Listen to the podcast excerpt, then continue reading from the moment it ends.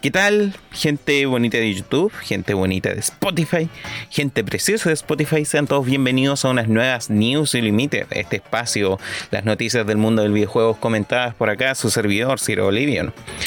Eh, esta había sido una semana bastante movida en la industria del videojuego. Creo que no voy a detener mucho en comentando el gameplay de fondo, ya que nuevamente tenemos acá Vanquish. Como se darán cuenta, esta semana estuve ahí jugando, avanzando un poco con el gameplay. Me estaba igual bastante ocupado con temas de trabajo. Por lo que no me había dado hace como el tiempo suficiente para trabajar en lo que vendría siendo, o sea, para dedicarle tiempo a jugar cosas nuevas o jugar otras cosas. Por lo que ahí estuve un poco siguiendo con la campaña y mucha, no mucho que agregar al Vanquish aparte de pulir un poco más las mecánicas detrás de lo que ocurre con eh, el Gears of War, todos estos shooters en tercera persona. O sea, y si antes solamente teníamos caramuzas y acá nos vamos a ver de lleno en peleas así, en mechas, abordar cañones gigantes de iones, no sé, se vuelve terrible loco el juego. Eh, teniendo acá en el chat, bueno, acá un saludo también al Tairón que estuvo de los primeros, a la pequeña Paimu que nunca se pierde estos streams. Don Francisco, por favor, dóneme mi plata. eh, Aledo Vergara, bienvenido. Nunca había cerrado tan rápido la página de Foro Core para entrar a un stream. Vaya, ¿cómo andamos pues acá? Nuevamente, como toda la semana aquí, comentando las noticias.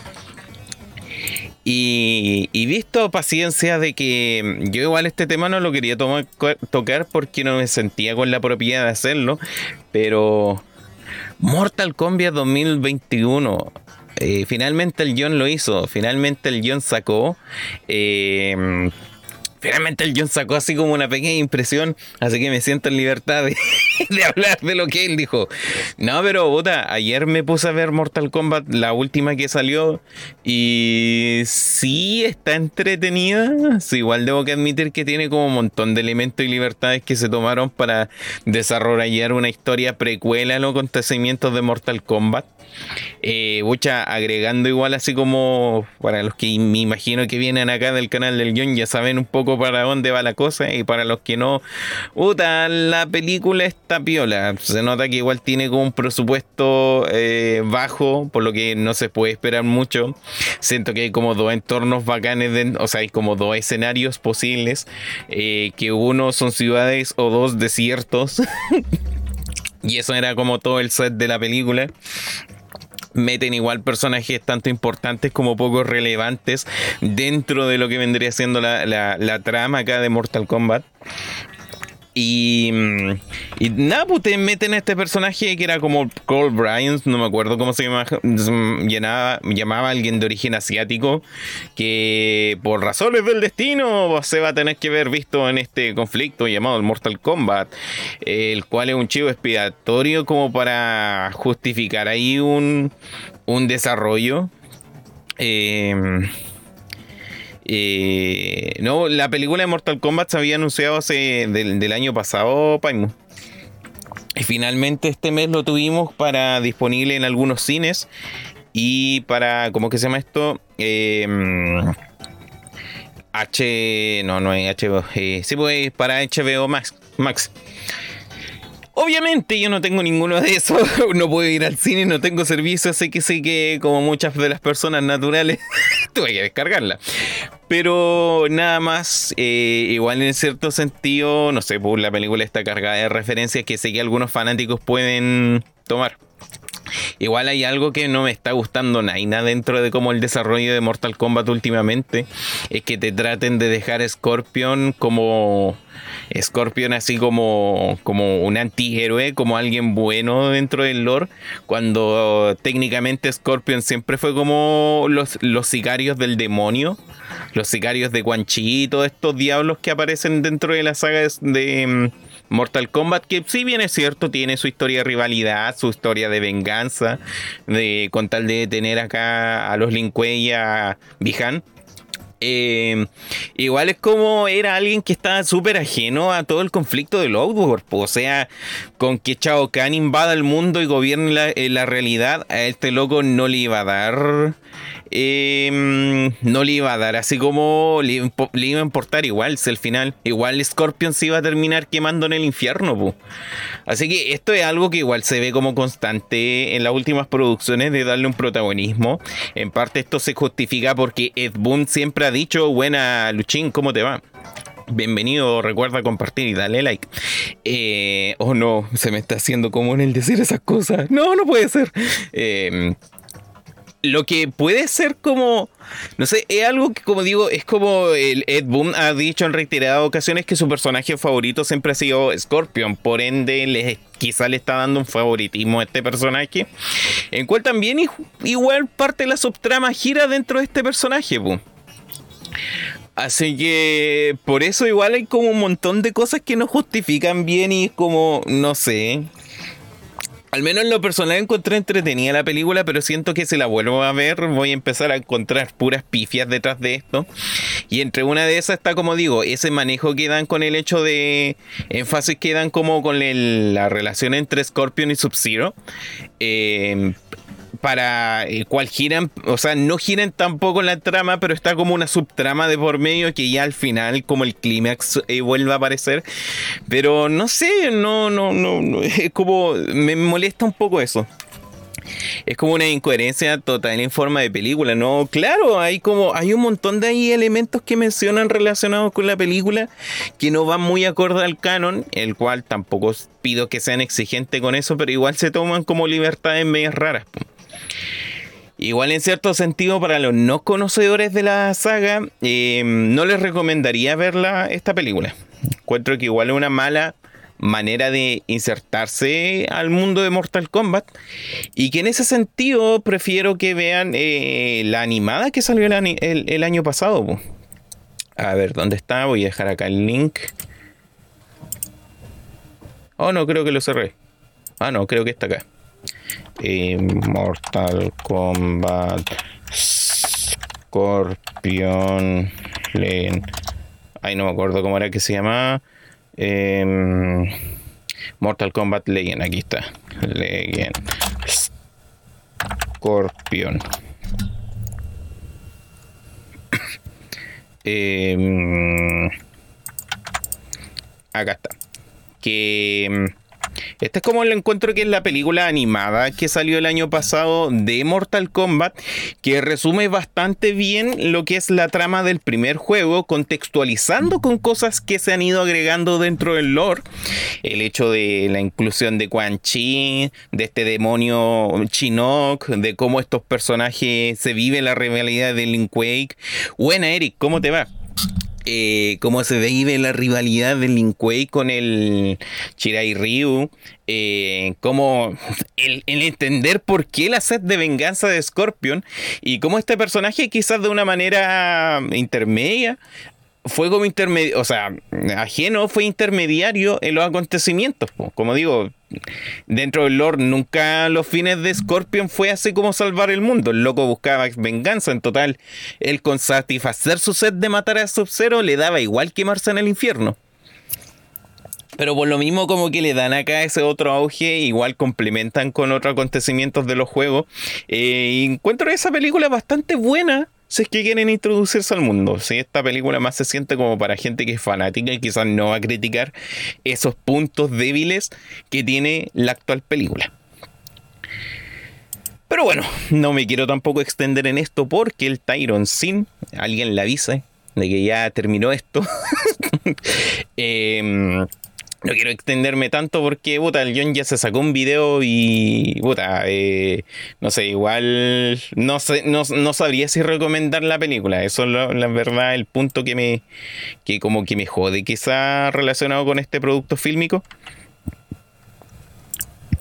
Al menos para iniciarse en la saga, no, no sé, lo dudo.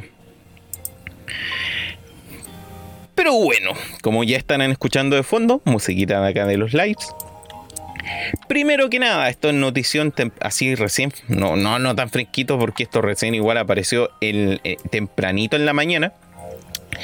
Tenemos State of Play para esta semana, así es, de los creadores de... Eh, copiémosle los Nintendo Direct a Nintendo porque puta, estos locos le resultan y pucha, ¿por qué a nosotros no? Eh, eh, eh, Mortal Kombat tiene un lore que se ha ido desarrollando tanto con cómic y, otras cosas desde los 90. Ya se consolidó más en, lo, en el Mortal Kombat 3 y el Mortal Kombat 4 eh, aparte de ser un juego pésimo y paupérrimo para su época, eh, sí llevó el lore a otros puntos. Entonces, por eso digo, eh, véanse esa película animada, la Mortal Kombat Legend Scorpion. Bastante sádica, igual en cierto sentido, para, para lo justo. Hace muchas referencias también a, a la saga de juegos y series, que igual es muy buena introducción para meterse dentro de este mundillo. Pero siguiendo acá con las noticias, el State of Play está, que está disponible para esta semana, ya que durante hoy día Insomnia Games presentó algunos adelantos de lo que vendría siendo el nuevo Ratchet Clark. Eh, este, el, el, del el Rift que aparecía de, lo, de, de las grietas dimensionales en cual tendríamos, dijeron que ya para este 29 de abril, entre las 5 horas de, a las 5 pm horario Chile, no sé qué horarios tendrán, pero ya está disponible el directo así de algunas páginas programado para que puedan ir a verlo. Eh, iban a presentar otros juegos, pues entre esto iban a anunciar más sobre el Ratchet Clark que se viene nuevo durante este año y los otros títulos que se nos acercan para, para también estas consolas de nueva generación, eh, la PlayStation 5. Pues, algunos también se anuncian algunos índicos así. Así que para estar atentos, para los que estén presentes y, ver ahí qué, cosas nos anuncian. Pues. En cierto sentido, igual es interesante, más allá de lo que se critican los State of Play, hacer eh, gente hablando por qué es tan genial su juego. Eh, igual le doy como esa cabida de que, puta, igual es interesante en ocasiones conocer eh, por, qué, por qué las cosas son así.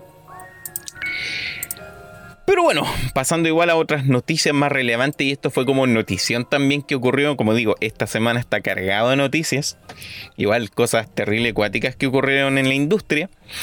Eh, las tiendas digitales de PlayStation y PlayStation Vita, PlayStation 3 y PlayStation Vita seguirán vigentes. Hace una semana atrás estuvimos comentando lo ocurrido con esto de la... Mm, del cierre de las tiendas digitales, eh, algunas pérdidas de juegos que íbamos a vivir por culpa del cierre de estas tiendas. Y, mm, eso igual lleva a muchos a la especulación de, mm, de, de, loco, ¿qué va a ocurrir ahora? De que PlayStation no está, no va a tener esa tienda, pues, ¿qué va a ocurrir ahora que se va a empezar a perder ciertos juegos digitales y cosas así? Por lo que, claro, eh, justo así como la semana pasada, si no me equivoco, el mismo lunes que, que grabé esto, eh, no quise comentarlo tampoco, porque dije, loco, esto es noticia para la próxima semana. Eh, acá, en palabras de Jim Ryan, el presidente y director general de Sonic Interactive, mencionó todo lo ocurrido con esto. Eh, haciendo mención de que igual fue como un error que tomaron, se arrepintieron, al menos en sus palabras, eh, citándolo acá. Eh, después de un mayor análisis se volvió claro que tomamos la decisión, decisión equivocada. Así que hoy estoy contento de decir que PlayStation Store seguirá operando para dispositivos de PlayStation 3 y PlayStation Vita. La funcionalidad de comercio de PSP se retirará el 2 de julio de 2021, como se había planteado. Eh, cabros, los, invito a jugar un juego. Eh, cada vez que pillen a alguien jugando en una PlayStation Vita, o sea, una PSP, le pegan a la persona al lado. Así como el, poncho cuando vi un, autito de estos le pegáis al de al lado. Eh, hay que jugar eso. Hay que inventar ese juego así, pegarle a la persona que hay al lado. O sea, es que pilláis a alguien jugando una PlayStation Vita porque de verdad yo no conozco a nadie. O sea, conozco amigos que con el tiempo se han ido comprando una, una PSP, pero ya en su momento, no sé, tenía un solo amigo que andaba con una PSP y lo agarramos para el liceo por lo mismo. Mientras todos estaban con su 3DS, ese loco llegaba y con su PSP. Ay, andáis jugando con esa caga de consola. ay, ay, ay. Eh, pero más que nada eso, al menos tenés, vamos a seguir manteniendo las consolas de, o sea, las tiendas digitales de PlayStation 3 y PlayStation Vita por un buen rato. Se va a seguir preservando estos títulos. Eh, pégale a tu primo, Paimo. si te preguntan, yo le dije. yo te mandé. Eh, vamos a seguir manteniendo las tiendas de ese mm, negocio digo, de estas consolas, igual como para tomar en consideración, al menos esto probablemente en un futuro se va a seguir, querer seguir borrando. O sea, se va a querer, se, eh, se va a querer eh, borrar más a futuro. Pero igual para tener en consideración ahora, pues quizás qué títulos tomar más con calma revisión, qué cosas podríamos traer si es que poseemos una PlayStation 3 o una PC Vita. Eh, Igual acá había un tema del hecho de que ellos querían eliminar las tiendas más como para consolidar un poco lo que vendría siendo el servicio de Play 4 o Play 5. Como que quieren todo enfocar directo al Play 5, pero igual se dieron cuenta de que tampoco es como muy útil considerando que aún hay gente que juega en Play 3. Hay una gente que utiliza la Vita, aunque sea para jugar esas novelas gráficas, esos juegos simuladores de cita.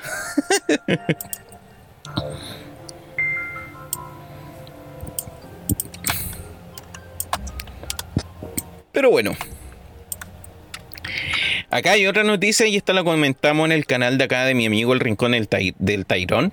Eh, que en realidad le dimos más como una pincelada, así que no se tocó muy a profundidad. Ya que el Noelio plantea muy mal las noticias. Eh, se filtran detalles de lo que vendría siendo la PS Plus Video Pass. Ojo, donde me sangre. Em, se filtran nuevos detalles de lo que vendría siendo un servicio de streaming, un servicio de suscripción que estaría presentando PlayStation, el cual se llamaría PC Plus. Eh, se ha estado mucho comentando y rumoreando de cuál sería el servicio que estaría presentando PlayStation para competir a lo que significa Xbox Game Pass. O sea, no quiero ser majadero, pero siempre termino acá mencionando el por qué ese servicio es como tan grande y robusto para el consumidor. Por lo que tenemos acá información que efectivamente Sony estaría preparando algún servicio parecido que quizás no sea competencia directa con Game Pass, pero sí estaría ofreciendo cosas interesantes. De lo que se indica en, este, en esta información, en esto ya que se, como que se le filtró así, como que se les coló en la página de PlayStation esta nueva página y se logró ver este pantallazo. En este pantallazo nosotros veríamos de que el servicio no solamente ofrecería la posibilidad de descargar juegos, sino que también ver películas y ver series. Series que están patentadas por Sony Entertainment. Y eso justificaría aquí como que tú empezás a armar rompecabezas y claro, pues por eso PlayStation está tan interesado en querer sacar, o por eso Sony está tan interesado en querer sacar series de sus franquicias, películas de sus franquicias. Ya está en rodaje la película de Uncharted, ya está en conversación, o sea, ya está en... Eh, ya tienen así como todo el cast y esas cosas para la, la serie de, de... ¿Cómo que se llama esto? De Ahí está la serie de, de The Last of Us. Como bien dice acá el Eric, competencia para Netflix. No solamente tanto competencia como, o sea, no lo veo tanto como la competencia para Netflix, yo siempre digo, y está muy instaurada, pero sí un servicio bastante atractivo para el consumidor que quizás quiere llegar eh, Sony. Una persona más casual que igual quiere comprar para eh, tener experiencias más mayores, por decir así. Y entre lo que estaría el poder consumir acá series y películas exclusivas, pues se ve acá Venom, se ve acá Bloodshot, eh, probablemente también tengan ahí después el Spider-Man eh, Into the Spider-Verse y varios otros títulos que también les pertenecen a Sony Pictures. Pues. Entonces, igual habría que ver el precio y puede que igual sea una idea bastante tentativa. Pues puede que sea igual un servicio bastante tentativo para cierto tipo de consumidor. Eh, Sony es la productora de The Voice. También, pues, ¿te imagináis así The Voice exclusivo en esta lecera? igual cuático, pues.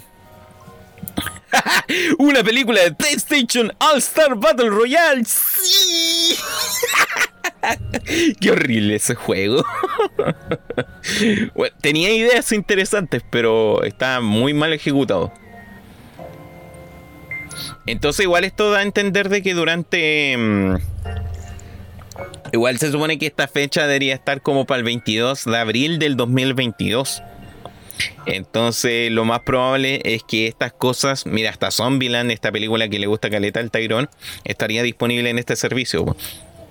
Entonces, por lo mismo, estas mismas cosas estarían previstas para el próximo año.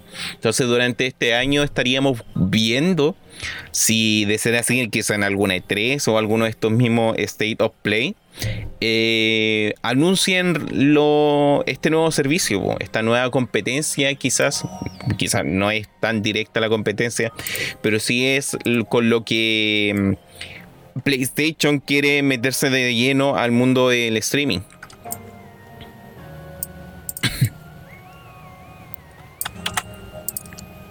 Pero bueno,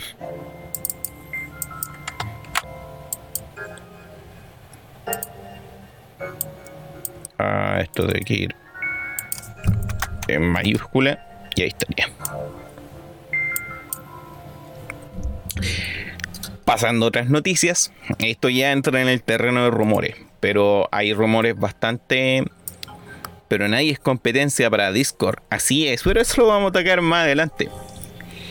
Em, en otras noticias, esto ya igual entra en el, como digo, en el terreno de los rumores, pero igual hay muchas cosas que de hace rato vienen considerando, consolidando este rumor. Ya que es posible que tengamos un remake de eh, Metal Gear Solid. Y, esto igual lo vino a mencionar alguien importante, el actor de doblaje de Sonic Snake. Para acá los más fanáticos de la franquicia, eh, David Hater, en una entrevista que tuvo con un, con un youtuber, Dan Allen, eh, estuvo mencionando esto.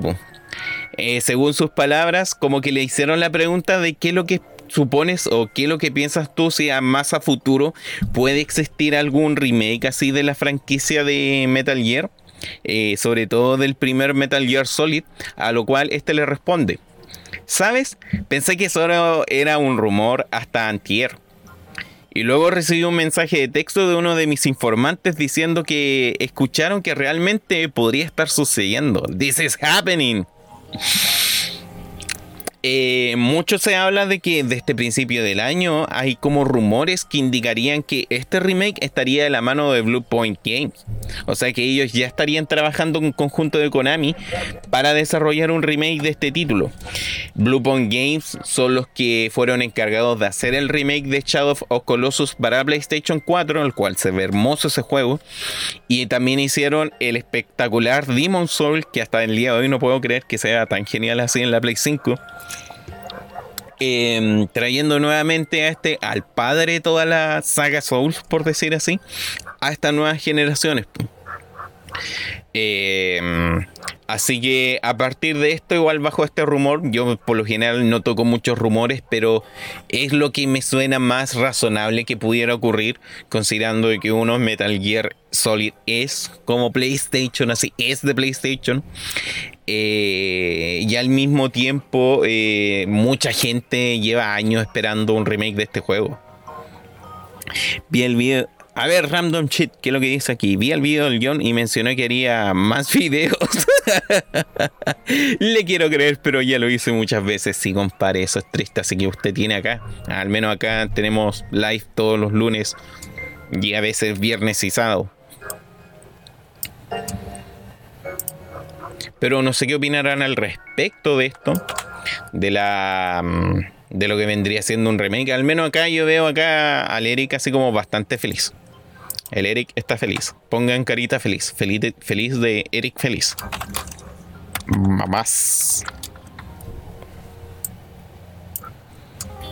Igual esta en realidad una, no es una noticia muy relevante, because ¿quién diablos pesca los, ¿cómo que se llama esto? Los Changer, los Chain ORG. Ahí están, caritas felices, muy bien. Metal Gear Fluid. Bacán si lo hacen. Bueno, y si no, me mato. No, loco, sí. Que anuncien eso. Yo veo que quizá el anuncio no creo que sea para un E3. Puede que se lo tiren como son estos de Sony. Y puede que también este me, me, Kojima metido por medio. Puede que esto lo anuncien para los Games Awards. Como este loco, el Jeff Kibley, tiene cierta. Eh, tiene como cierto favoritismo hacia Sony. Eh, puede que lo anuncien para un Games Award. Eh, me estoy arriesgando con esa predicción. Pero bueno, volviendo acá a la noticia, en realidad no es noticia porque cuando los chinos RG han cambiado algo en la vida. Más de 80.000 firmas para que mm, en eh, en Chain. No, creo que está mal redactado acá el titular. En. Ahí está, muy bien. En Chain ORG para Days Gone 2. Ya nadie revela nada en E3, nomás lo hacen para policía. De hecho, da miedo incluso después de Cyberpunk. Eh, como ya cacharon la semana pasada, hubo una entrevista del ex director del proyecto. ¿Quién se le echó? Estuvo de picado, estuvo, estuvo enojado, así como. Mm, ¿Por qué? ¿Por qué no compran los juegos a precio completo? ¿Por qué? Hoy me enojé. estoy enojado. Em, a lo cual después al tiempo salió así como el director actual del proyecto, igual dando como algunas declaraciones diciendo, loco, igual no nos metan con nosotros porque nosotros igual estamos avanzando en otros aspectos con nuestras cosas.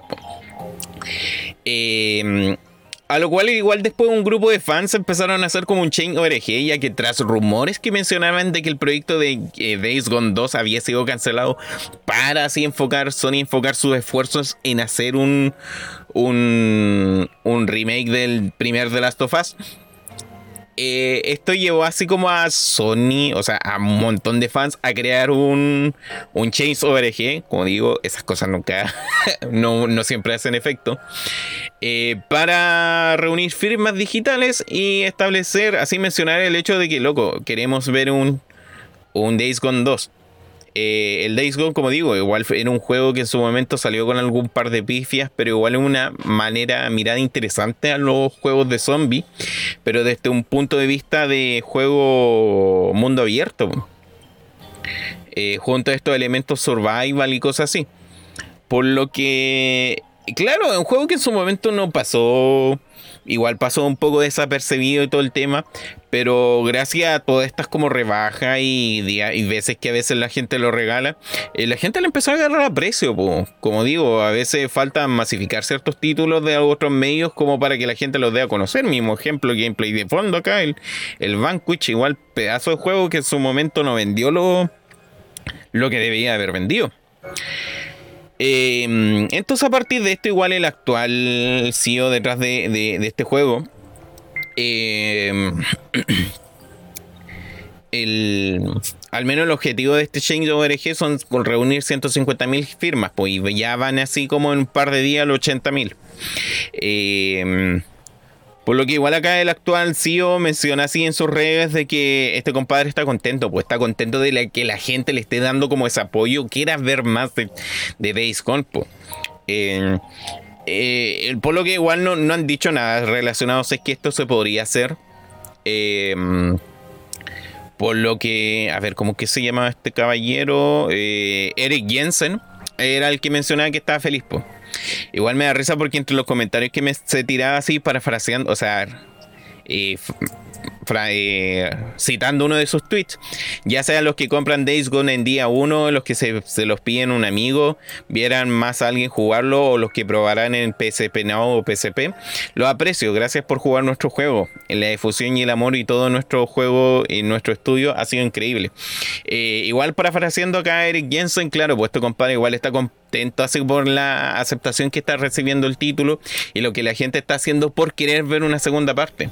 Days Gone es un excelente juego, menciona acá Red Crising Engineer, muy bienvenido acá al stream, recuerda darle like y compartir. Es bueno, es un juego de zombies, así que casi seguro que no le sacan secuela. Están todos muertos. Eh, le van a sacar, va a ser como Days Gone 8 con zombies, mujeres, oso de 2 metros y con las meas patas. Pero no sé qué opinarán respecto a eso.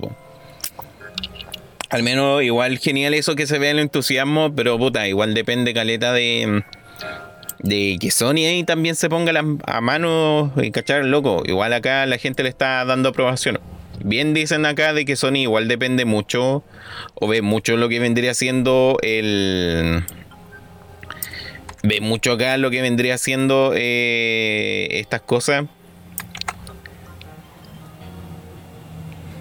Give me más. Give me more. Give me more. De hecho, igual acá menciona vieja táctica de los juegos de zombies, menciona Paimo. Muerde a alguien y mátalo, mátalo, mierda, mátalo. lo que mencioné igual acá en el tema de, de Days Gone, que, que, creo que era como el atractivo en su momento y por cual también se consideró como demo técnica de PlayStation, era el hecho de que Days Gone era un juego que podía mover simultáneamente tantos zombies que... Mm, que no, no en todos los combates podías enfrentarlos, así que no te queda otra que arrancar. Cada Red Rising Engineer menciona, la historia de Days Gone es buena y el final te queda como, oh, bueno, dame más. Así que igual, bota cabros, bacán ahí, que se vea entusiasmo con ese título. Y bota, eh, me gustaría probarlo. Así que, denme plata. no, mentira, no necesito su plata necesito influencias, que es casi lo mismo. Pero bueno, bueno, bueno, bueno. Siguiendo con las noticias, siguiendo con las noticias, sí, así es, así es. Porque como digo, esta semana han ocurrido muchas cosas interesantes y entre una de esas de que Discord no se va a la venta, no va a ser comprado por Microsoft, va a acabar con ese monopolio cochino que dice el Noelio de Microsoft. No, mentira porque ellos son mejores, porque ellos saben lo que tienen entre manos y tienen una plataforma de gaming que nos ha reunido a todos nosotros. Bueno, en realidad no sé a dónde lo habré conocido a ustedes. A la Paimu la conocí en Discord. Creo que el Edu Vergara también lo conocí en Discord. Hola cabros. Dame dinero, yo quiero más. Dame dinero. ay, ay, ay. Volviendo acá tenemos lo que ocurrió con. Eh, ya, papá. Ahí está. Eh, tenemos lo que ocurrió con este título, el, el Days Gone. O sea, no, estoy. Me, quedé con la noticia pasada, off, que me hola. Tenemos lo que ocurrió acá el mes pasado con esta supuesta compra que es para por 10 billones. O sea, me costaba dimensionar, pero el otro día me ponía a pensar de que, no sé, pues Bethesda lo compró por 7 billones. O sea, si una persona en el mundo diera un dólar, eh, podrían, podríamos entre todo el mundo comprar Bethesda. Y esa plata Microsoft se la sacó de los bolsillos como si nada. Y ahora quería comprar Discord por otros 10 billones. Uh, mira cómo se mueve rápido. Me encanta cómo la tarjeta no procesa un, gameplay grabado en 1080p. Discord es el único lugar donde aprendí a socializar más, menciona acá Eduard Rodríguez. Por lo que a mí me encantó Discord desde el momento que lo probé, como en 2015, si no me equivoco, porque igual una plataforma que iba enfocado al gaming, porque iba enfocado a los videojuegos, que iba enfocado a pulir la experiencia que muchos ya teníamos de antes con plataformas como TeamSpeak. O algunos que jugaban desde Skype. Por lo que, claro, teniendo esta cosa para eh, tener como mini servidores y aquí ampliar un poco, o sea, ya los servidores dentro de Discord no son solamente puntos de reunión, ya son casi sus foros de, de 4chan, ya son como casi sus foros de Reddit y cosas así, en cual se pueden formar comunidades, en cual tú puedes formar una comunidad pronto, el Discord del Tyrone.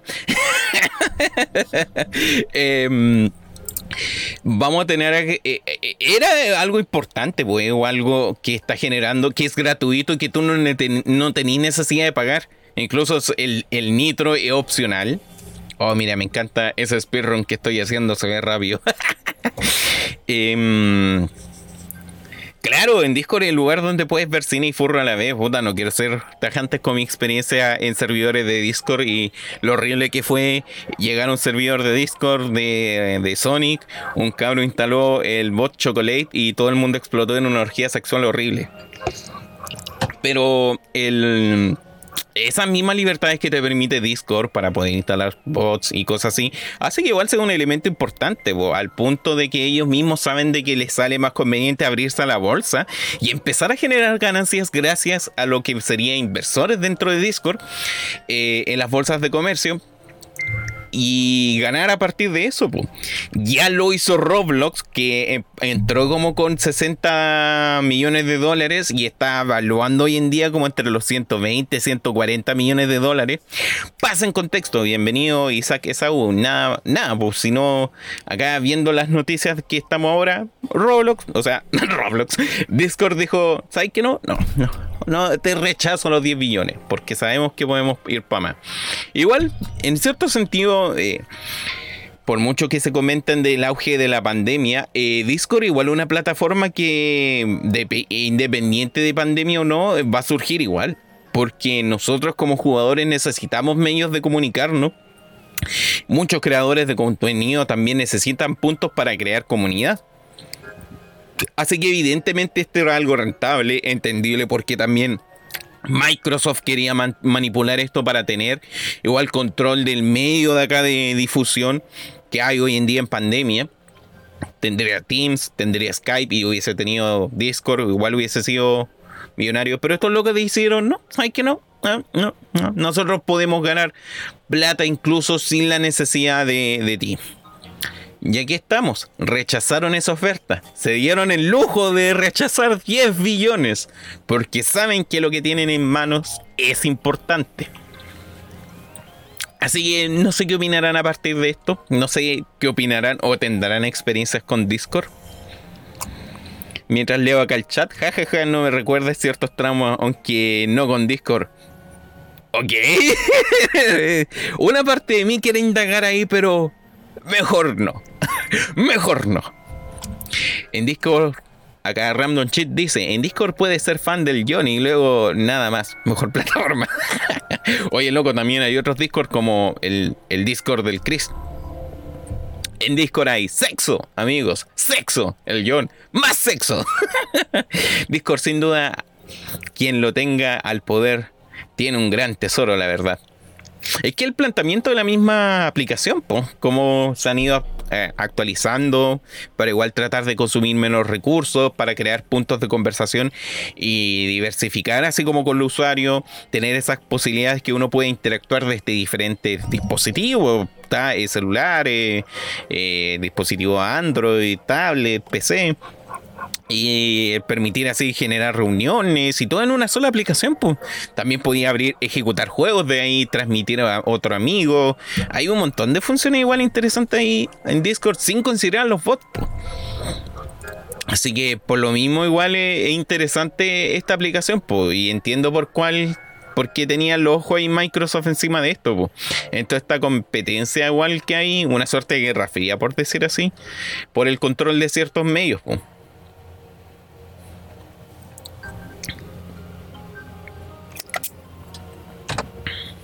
Pero en fin.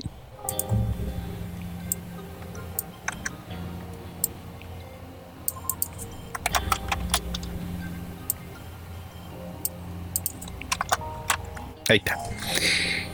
Siguiendo con las noticias, con las noticias. con micro suave, la censura sería heavy. No creo que tanto la censura. No sé si tanto ahí el tema de la censura. No sé cómo también podría regularlo. He visto muchos hombres de 40 fingiendo ser niñas de 13 por Discord. Ahí estoy yo, ¿qué? ¿Cómo? Eh, Ahí yo me hago pasar por chaburruco. Hola chicos, ¿qué están jugando? Yo también quiero jugar Roblox. El problema es que me sale. Eh, siguiendo con las noticias. Más de 50 títulos no van a necesitar Xbox Gold para jugar online en Xbox. Xbox X. Así es, señoras y señores. Si antes tenías que pagar platita para jugar online, ya no, ya no, ya no va a ser necesario. No, caca ya que em, por una medida que está tomando Microsoft para poder hacer más accesibles los juegos, tomaron en consideración acá un cambio, em, esto lo habían anunciado este principio de, año, de que algunos títulos free to play no iba a ser necesario pagar un Xbox Live Gold, pues este, este servicio que te permitía jugar online, el cual muchos consideran que era injusto, pero que le dio así igual como cierta estabilidad a Microsoft al poder sustentar servidores pagados. Pues. Eh, de hecho, me da risa porque la, la Paimu siempre la, confunden ahí con vato. Siempre piensan que es niño y de repente habla. Vale, yo en los mensajes internos. Así que chicos, no sean niñas en Discord. A menos que sí, a menos que quieran algo, háganse pasar por niñas. Me bañaron en Roblox. Que estaba así. Eh, por esta misma iniciativa decidieron cómo ver esta cosa de dejar libre acceso para algunos títulos, en los cuales hay más de 50 títulos. 50 títulos que uno puede jugar de manera gratis sin la necesidad de pagar esto. Entre los cuales entre los cuales se encuentran juegos como Fortnite, Call of Duty, el Warzone, eh, Apex Legends, Rocket League y muchos más. Crackdown 2, eh, The, Art, of the Life, Destiny, eh, el, Killer Instinct. Oh, Killer Instinct se puede jugar online, o sea, gratuito. El Roblox también acá. Rogue Company. Eh, Warframe, creo que lo mencioné. El Trove. El Tera. ¿Alguien juega Tera? No sé. Pero igual interesante eso. Es como algo que en su momento me acuerdo en 2017, en 2007 cuando la gente discutía así como, ay, eh", cuando la gente así huevona discutía la guerra de consolas, ay, es que los exposers necesitan usar pila. Es chistoso porque día de hoy lo hacen y deben que pagar esta cuestión, eh, que son estúpidos. Y después el otro, los exposers, ah, pero a ti se te pega la conexión online en una partida. avísame cuando se te la. Me acuerdo cuando se tiraban esas cuestiones encima. Yo era Xbox, igual se está retrayendo un poco con eso. Igual las razones de por cuál utilizar esto, estos servicios pagados es para asegurarte una conexión, para poder mantener, el mantenimiento adecuado a miles de servidores que puedan albergar estas conexiones, pues hacer servidores dedicados y esas cosas. Por lo que igual entiendo en las razones de, de que se cobrara por dicho servicio. Ahora igual uno de las métodos que podría utilizar Xbox para seguir manteniendo a la gente dentro de este servicio sería el hecho de quizás ofrecer otra cosa de por medio. Eh, otra cosa de por medio para eh, empezar a, que la gente igual siga consumiendo esto. Pues el otro día igual estaba cachando en cifras el hecho de que si bien es cierto Game Pass te ofrece caleta de juegos, eh, aún así la gente compra los juegos que te ofrece el servicio. Pues. O sea, aún teniendo los gratuitos, igual, o sea, no gratuitos por esta suscripción, igual después los terminan comprando. Po. Acá, mira, acá el Eric subo de estos tiempos. Los de PC, permiso consoleros. Vengo a poner mi tronco viril para decir que yo soy mejor que usted, pero no lo diré en palabras. Gracias. Lo va a decir en su setup gamer, así un PC, pa. Lleno de lucecitas, porque RGB igual, más FPS. Así que no sé, ¿qué opinarán?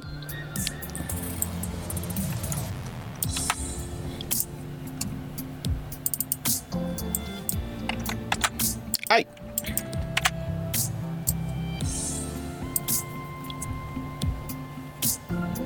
A ver, dejo que cachar acá. Si está bien o no está. Ahí está bien. Siguiendo con las noticias, como bien menciono acá, la voz de Mario Bros, Charlie Martinet, presume en redes sociales que se vacunó. Así es, cabro, tenemos Charlie Martinet para mucho más rato y lo vamos a tener diciendo Free Fire les gana. ¿Te imaginas ahí Charlie Martinet diciendo Free Fire les gana? lo vamos a tener diciendo palabras como como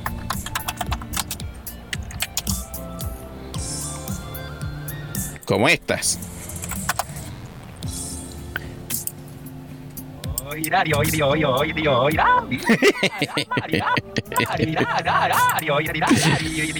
No sé si se estará escuchando.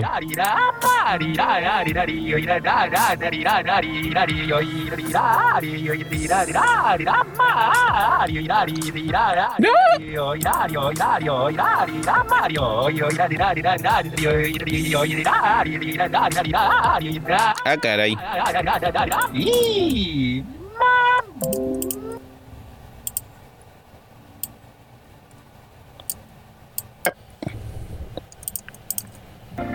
¿En qué estábamos después de esa interrupción?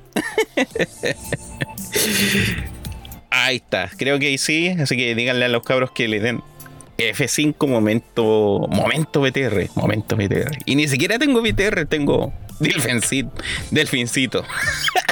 ¿Por qué le pusieron delfincito, pues weón? Ay, ay, ay. ¿En qué estábamos? Ah, sí, que la voz de Charlie Martinet estuvo presumiendo en sus redes sociales eh, de que se vacunó. Se puso acá la vacuna para dicho virus y compartió así ciertas cosas. O sea, igual comentó aquí algunas cositas relacionadas a eso. Eh, ¿Dónde está? ¿Dónde está? ¿Dónde está?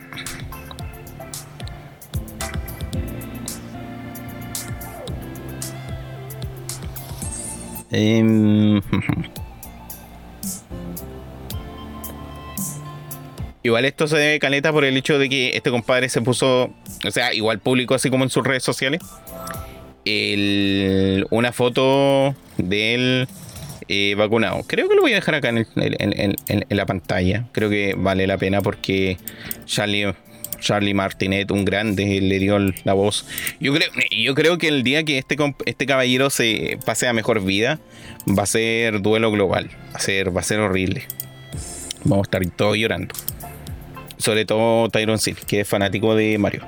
Entonces, como que con esta foto de perfil, el compadre reafirma con estos filtros que en ocasiones se encuentran, reafirma el hecho de que ya tiene ambas vacunas puestas. También en un tweet menciona acá. Eh, Vacuna número 2, yippee, gracias a toda la gran gente que está detrás de CD Golf y na, y el, asombroso staff de voluntarios. Ustedes son el número uno, pero lo dice así como yo number one, como así como con voz de Mario Bros. Así que, puta, igual es un recordatorio para que si tienen la posibilidad, pónganse la vacuna. Es la única manera de que igual podamos conseguir una suerte de inmunevalibilidad. Así que al menos tenemos Charlie Martinet para rato. Lo que no tenemos para rato es Nintendo. Super Nintendo World. No, así es, así que cabro, F en el chat. F, F, F. Mañana sale su Mega Man X7, este lunes, este sábado sale. el sábado igual no hice stream porque andaba donde mi polola, así que por eso andaba donde mi novia, como le dicen ahí en otros países.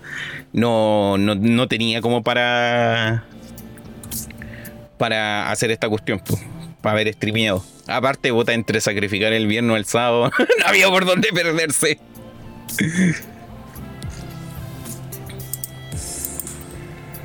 Pap, pam, pam, pam, pam, pam. Sí, pues, se veía genial ese parque, pero van a tener que cerrarlo. Porque, según las noticias, em, por todo el aumento que ha estado habiendo de contagios en Osaka, Osaka Japón, eh, Universal Studios Japón eh, confirmó que empezaría a pausar las operaciones desde ayer. O sea, ya ayer domingo 25 de abril decidieron frenar un poco esto. Eh, lo cual es razonable, pues igual están en proceso igual bastante amplio. De hecho, tengo una figura eh, de este Osaka que debería de llegarme, que está estancada por lo mismo. Es razonable. Prefiero que esté ahí esperando un par de semanas antes que me llegue con el bicharraco. Eh, y esto igual es, es, penca por, por, toda la gente que quería ir a conocer este parque de diversiones. Esta como pequeña atracción de Universal Studios, en cual estaba basado acá dentro de nuestro querido personaje Mario Bros. Prefiero ser un pinche cocinero a que jugar X7, dijo el, el Oblivion. Prefiero remojar el cosa yuyo antes que jugar el X7. Em, entonces igual es penca, Este se estrenó, este parque de diversiones se estrenó el 15 de marzo, si no me equivoco, a mediados de marzo, y habrá estado alrededor de como casi más de un mes abierto, con todas las restricciones obviamente, y por el aumento de casos no tuvieron otras que detener acá las operaciones. Em, así que por lo mismo igual una lástima, pues igual es algo que probablemente me imaginó toda la inversión que tuvo que haber de por medio. ¿Por qué no le cambiaba esto? Ahí está muy bien. Adiós, Charlie Martínez. Eh, toda la inversión que tuvo que haber habido detrás de esto. Eh, perjudicó. Pues, hay que recordar que igual eh, este título este título, este parque, estaba pensado para que la gente lo hubiese ido el año pasado, pues, del año pasado ya estaba como listo, pero por las mismas razones de acá de la pandemia no se, tuvo que postergar eh, la apertura de este parque de diversiones. Así que nada más que eso, puta, igual es una noticia penca para nosotros los tercermundistas porque evidentemente ninguno de nosotros iba a ir. Bueno, igual se supone que está como en Osaka, así que técnicamente cuando uno va como a Tokio, creo que queda cerca. Y queda cerca como de una de las estaciones de metro, así que muy difícil no sería llegar. El tema sería pagar la entrada a Universal Studios para acceder a ese lugar. Pero siguiendo otras noticias, ya que estas noticias afectan directamente a mi bolsillo, ya que eh, la semana pasada, tras rumores Conche su y para esta weá grabé más de mil horas para esta weá de parque. y grabó en japonés. Oreno wa eh, Mario Kun y no, no ¿cómo sería? Eh, ya metí cosas y más. no, no sé cómo diría. Es que yo me imagino que querían hablar en, italiano, pues. Pipi de papo, vivo. Volviendo acá a la noticia, esto me afecta directamente al, bolsillo. Igual es chistoso porque todo esto venía de unos rumores hace un par de semanas atrás que no mencioné en las noticias porque igual encontré como irrelevante. El hecho de que hace un par de semanas los sets de Legos de Mario empezaban a preguntar, ¿Where is Luigi? ¿Dónde está Luigi? Decían, ¿Where is Luigi? Eh, lo cual era un audio para este juguete, bastante eh, curioso de, Lego de Mario Bros. Eh, igual curioso, hace como loco, ¿por qué mi juguete de Lego está preguntando por Luigi? Lo que daba a entender de que muy pronto debería darse a conocer el set de Legos de Luigi, el cual ya se presentó la semana pasada, eh, el cual incluiría acá una figura de, de, Luigi. Este set contaría como entre 280 piezas, eh, las cuales incluirían al Luigi, eh, este Luigi que uno puede armar, que tiene como este sensor LED que reconoce ciertos bloques con cual uno puede interactuar, puede hacer como pequeños juegos, pequeñas dinámicas. traería un Yoshi rosa y algunos enemigos como estos gomas de esqueletos y un boom boom, que son estos como... Eh, eh, estos como... ¿Cómo que se llama? Estas tortugas con púas que aparecían como al final de ciertos castillos en el... En el Mario Bros 3 y que igual después aparecen como en otros títulos, en los News Mario Bros, eh, con cual vamos a poder enfrentarlo a Luigi. Y este también sería compatible con los otros sets de Mario Lego que han ido apareciendo. Eh, el lanzamiento de este set saldría para el 1 de agosto y costaría 59 dólares. Acá en el chat dicen. Eh, Red Crising Jenner. Mario decía, compra Luigi, cómpralo, roba la chequera de tus padres. Mario subliminal. Mario Creepypasta. Es cuando el día que Mario me dijo, cómpralo, cómpralo, cómpralo, maldita sea. Oh sí, oh sí, Morty. Morty, eh, esto es el, el consumismo, tienes que comprar. Morty, compra. ¡Compra, Morty! Em, igual en, el canal de Nintendo se puede ver acá lo que incluye el set de Luigi. Igual es algo interesante. Quizá eso igual da a entender que probablemente a futuro vamos a ver más personajes. Menciona acá Eduardo Rodríguez, somos pobres, güey. Somos mundistas. La pobreza es nuestra condición. Si lo compré, si lo conversamos en nuestro podcast Publicidad Pagada con Trabajo. La grasa invadió este director. ¡No! ¡No puede ser! Silencienme ese, ese instructor, ese disidente de la grasa. Em, pero más que nada eso, pues, igual conozco allí gente que es muy camella para los Legos, quienes podrían estar interesados. Y debo que admitir que si yo tuviera más espacio me gustaría tener eso. Igual 50 dólares para lo que ofrece tampoco no es tan caro. pues considerando de que ya Lego es caro, tampoco es tanto. Creo que igual el que estaba más caro era el set de, Mario.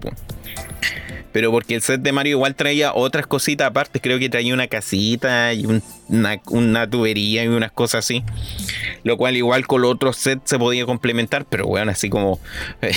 creo que salieron como tres sets de figuras de, de Mario. Una que era como...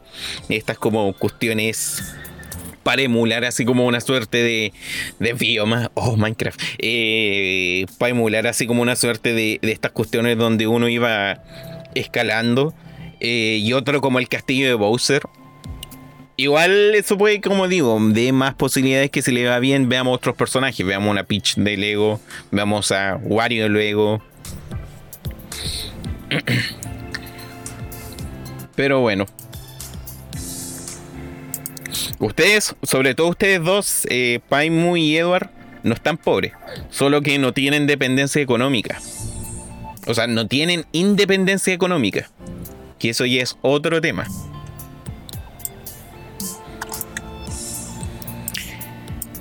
Pero igual, pasando a otros temas que no me duelen tanto al bolsillo, sino esto ya son facts and logic.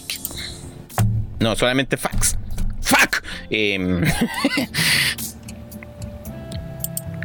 Nintendo Switch es la sexta consola más vendida en Japón. Acá me voy a acompañar de gráficos. Porque sí, sí, mañana es el día del diseñador gráfico. El diseño gráfico es mi pasión.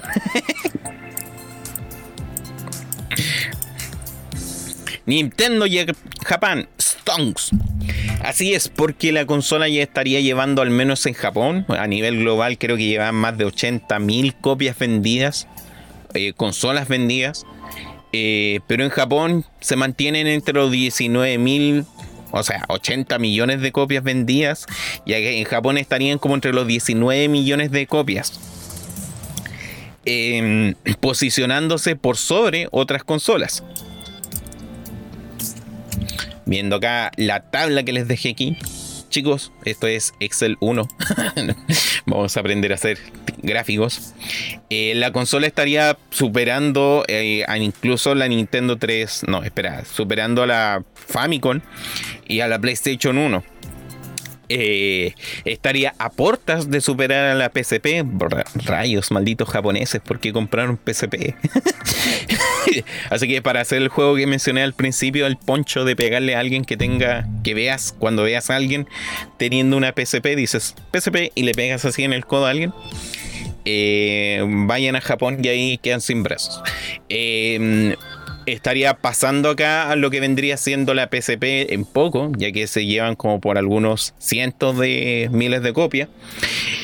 Y si las estadísticas deberían de ir bien a finales de años, podría incluso superar al PlayStation 2, que lleva 21 mil, no espera, 21 millones de consolas vendidas en Japón.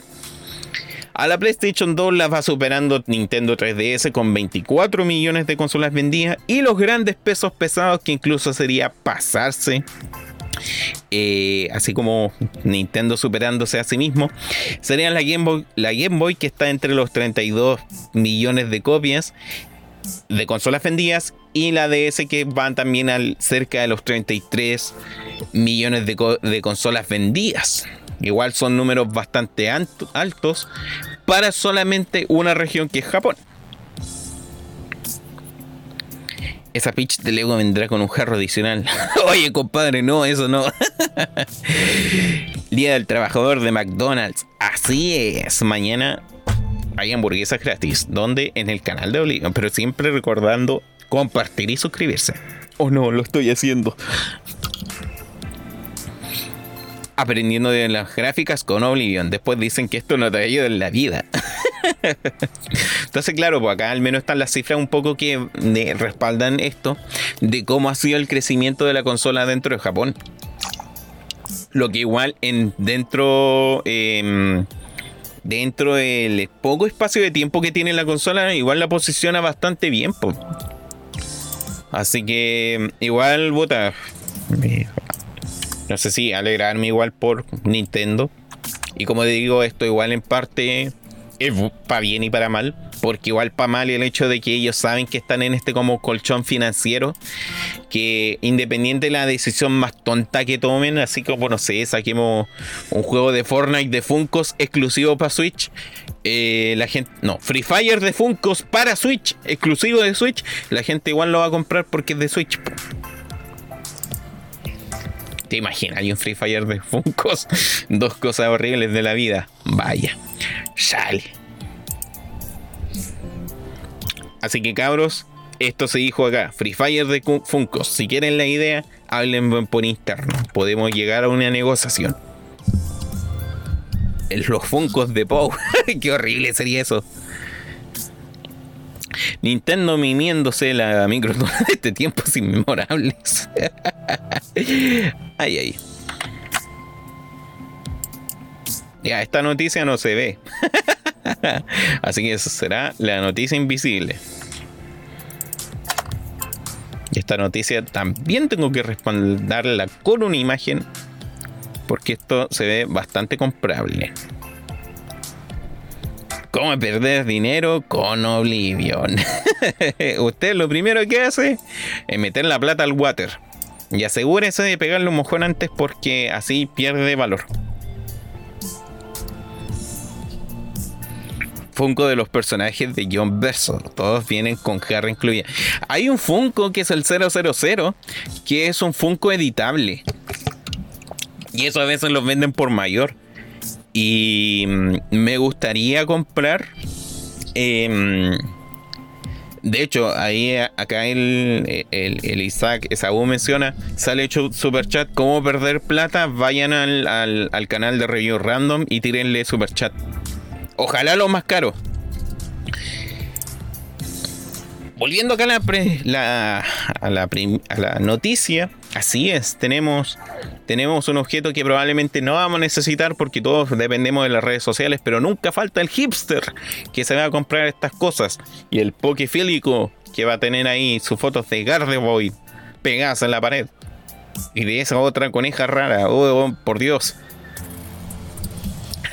Olivion, estoy ahorrando para mi negocio. Para por el amor de Dios. No, porque estas son noticias interesantes. Eh, la empresa Fujifilm, la cual está encargada igual de vender ciertos modelos de cámaras, eh, como que eh, estas cámaras instantáneas a veces uno puede encontrar, igual son bastante piolas, debo que admitir. He tomado una de estas Instax Mini para sacar fotografía. Son caros los rollos que te venden. Así es, Red Crazy, esas fotos irán a un jarro. Oh Dios. Em, estas cámaras eh, Instant Minix que tú sacas la foto y te imprime como si fueran una de estas instantáneas Polaroid que habían antiguamente, eh, anunciaron una colaboración junto a... Mm, eh, anunciaron una colaboración acá junto a, Nintendo por motivo del New Pokémon Snap, el cual te permite conseguir este como dispositivo, el cual te ayuda a imprimir fotos de pantallazos que tú ya has sacado dentro de la Nintendo Switch. Lo cual me encuentro considerando acá el Pokémon Snap. es terrible atractivo esto, es como si la Game Boy Print hubiese funcionado. Entonces tenemos acá lo que vendría siendo esta camarita, o sea, esta pequeña impresora que tú te puedes comprar. Algunos van a venir con motivos de Pokémon.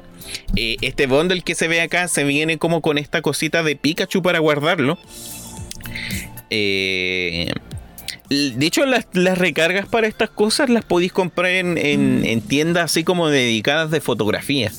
No, igual hay en algunas, como en esas cuestiones de revelado y cosas así, eh, puedes comprar esas cositas.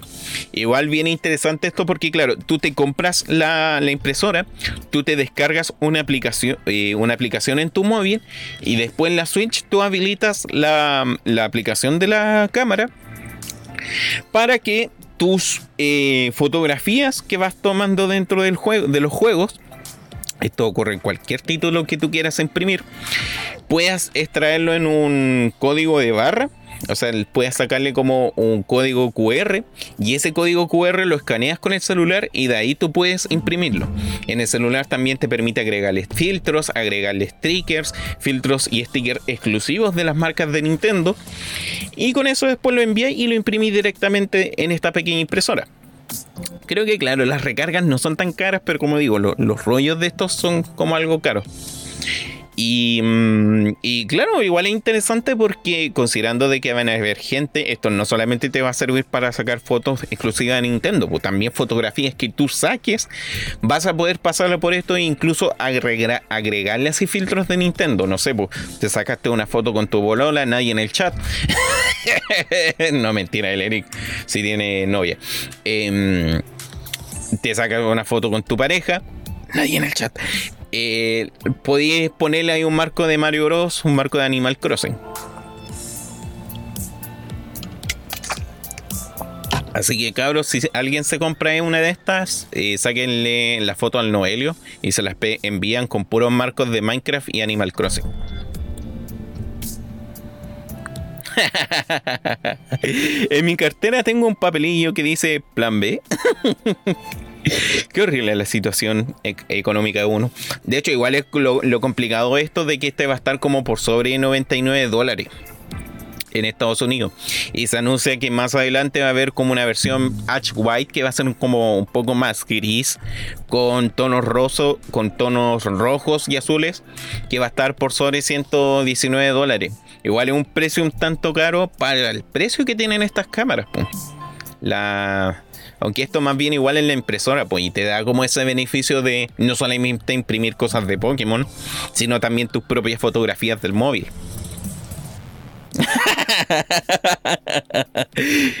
Random Pyramid Shit. Eh, ¿qué es lo que mencionan acá? Ya, Todas estas fotos irán a un jarro. Hay que esperar la recarga, la venda en AliExpress. Así todas corridas las fotos. Pokémon Go de paga. Más que nada una aplicación extra, así como para el Pokémon Go, para imprimir las fotografías de tu, de tu Pokémon que te va acompañando. Stop it! Get some help. No, stop it. Get some help. no tengo plata ni para cámara real y ahora quieren que compre una cámara de Pikachu.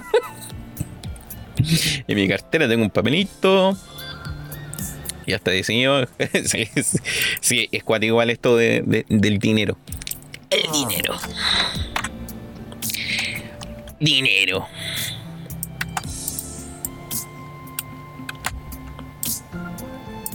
Dinero. ¿Qué es lo que le encanta al Eric? El dinero. Vamos a sacar acá. Vamos a poner esto acá. Vicepresidente de Nvidia confía en GeForce Now. Creo que ya es un tema tópico dentro de esto de streaming, pero no es por nada, ya que igual en parte es el futuro dentro de acá de, mm, del gaming. Quizás no va a ser lo que cambie, pero sí va a ser algo presente. Y igual interesante lo que menciona acá Phil Ailsler. Ailsler, Ailsler, Ailsler, malditos anglosajones. Phil Ailsler, no puedo decirlo.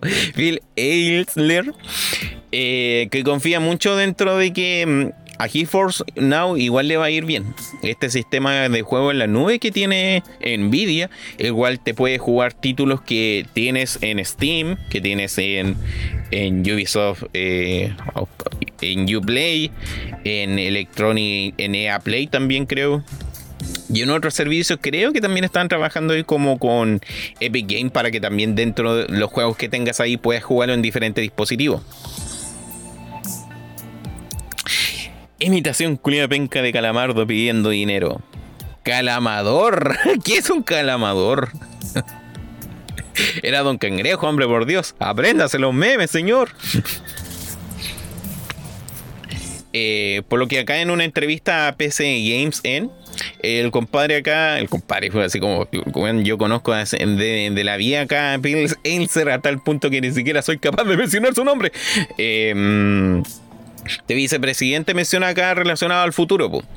Igual este hombre menciona y dice de que no ve así como que sea no ve a la plataforma o a las nubes como una competencia directa al gaming, sino más bien lo ve como un complemento. Eh, ve que un, un, sector que recién están haciendo y están haciendo demasiado rápido, pero bajo arquitecturas que no son capaces de soportarlo.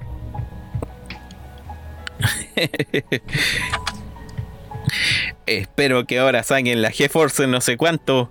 Vendan las anteriores a menos precio que me muero. De hecho, las anteriores deberían de estar a menos precio, pero la, la criptominería, el cripto, el mapache, eh, está haciendo que haya escasez de tarjeta de video. Porque estos locos para hacer minería ocupan cualquier hardware que tenga un procesador decente.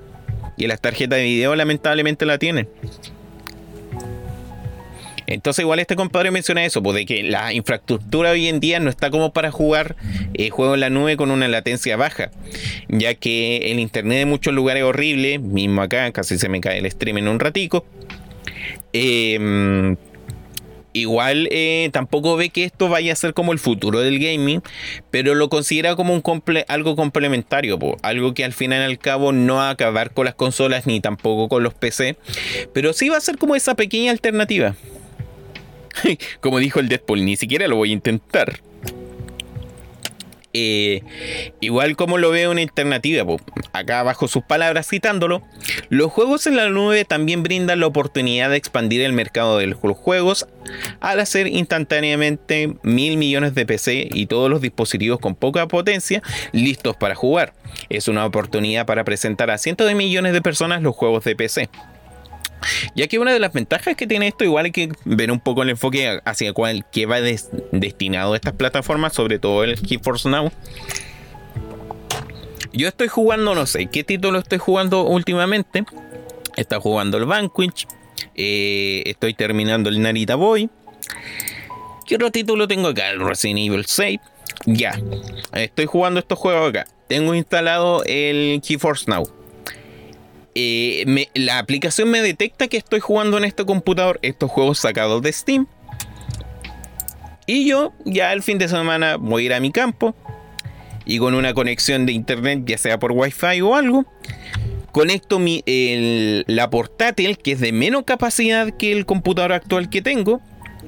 Y por streaming puedo jugar los juegos que tengo instalados acá en la portátil.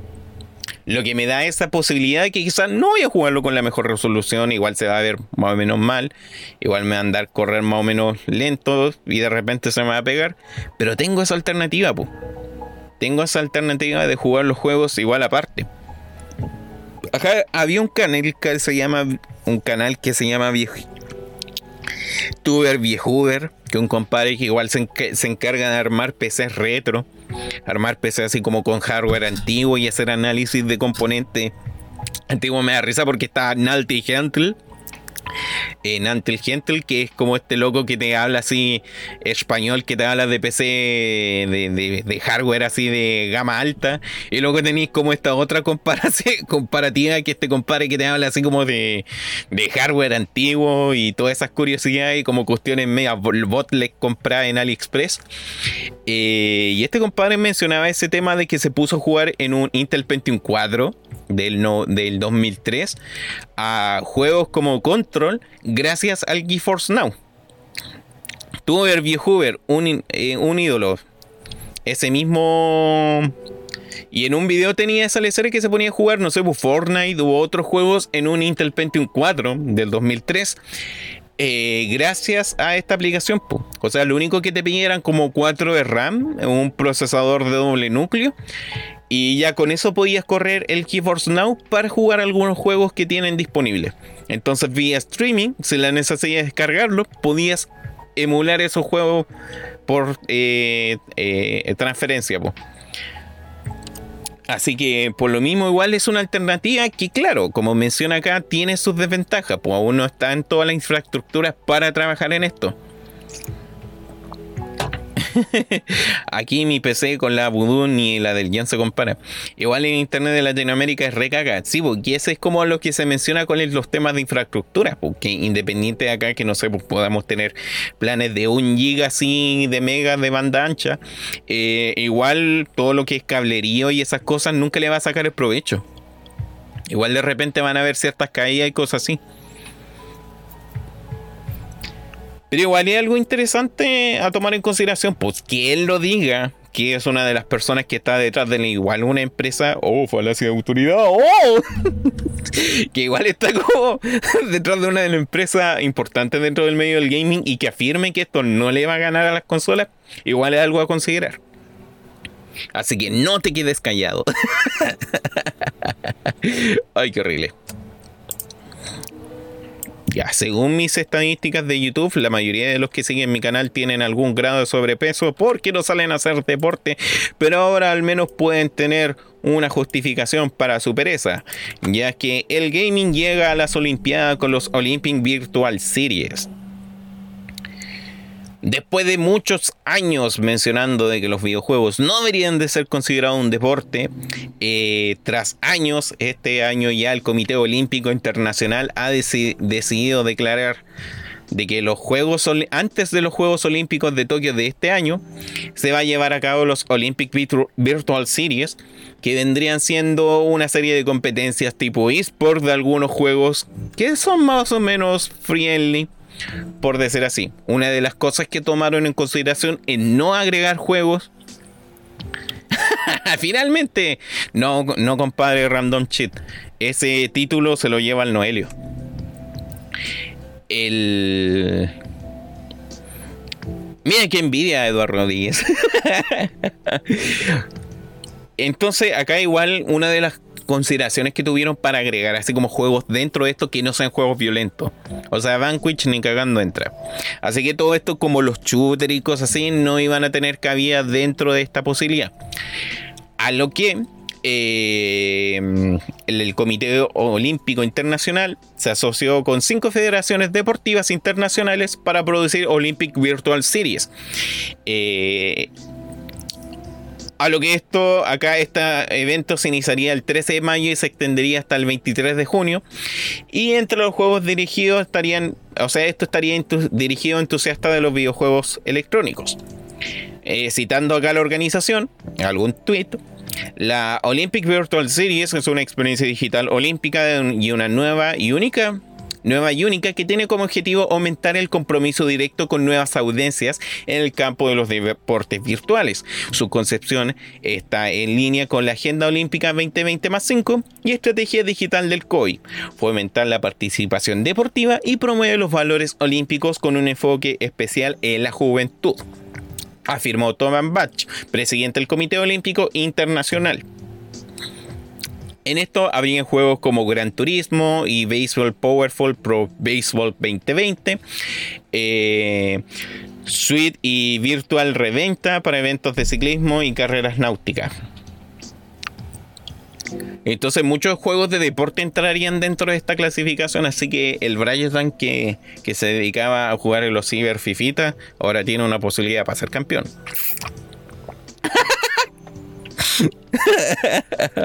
en Oblivion fomentando el sedentarismo. Mala influencia, se me cayó de nuevo. Así es. No me siguen. Acá también citando uno de los citas acá de alguien con nombre raro, Katz Yamauchi. oh, Katz chino. Olympic Virtual Series crea un escenario para conectar el mundo del deporte físico con la comunidad de juegos y deportes virtuales y de simulación, brindando la oportunidad de participar en el movimiento olímpico. Cada federación ofrecerá en su evento correspondiente en un formato de que maximice la participación masiva en línea y priorice la inclusión y participación. Así que cabros, ya saben, pueden dedicarse a jugar y pueden ser gente olímpica, pueden ganar. Así que cabros, jueguen Fifita. No, en ese, en ese debe estar eh, Mega Man Soccer. Sí, Mega Man Soccer. Como juego olímpico. Ay, no. A ver qué dicen acá en el chat. Ahora, jugar FIFA es actividad olímpica. Finalmente seré el primer guatón en ganar los torneos Juegos Olímpicos. No, porque ya hay otros guatones que son terribles secos FIFA esto se pondrá muy interesante. Igual dentro de ese margen del 13 de mayo hasta el 23 de junio, igual sería interesante ver, porque si esta cuestión le va bien, si esto le va, tiene la recepción suficiente, se podría repetir para próximos años, pues. Así que, puta, igual darle ese apoyo a nuestro medio de entretenimiento que tanto nos gusta. Pero ya cambiando otras noticias. El juego Indiades gana otro premio al juego del año, según los DICE Award 2021. Los guatones son. Me acordé de ese capítulo de, Padrinos Mágicos cuando todos eran guatones y el peso de todos los guatones hizo que la Tierra se acercara al, al, Sol. Así que la única manera que tenían para arrancar eran como, ¡Oh no! ¡Vamos a acercarlo al Sol! ¡Corran! Y todos rodando.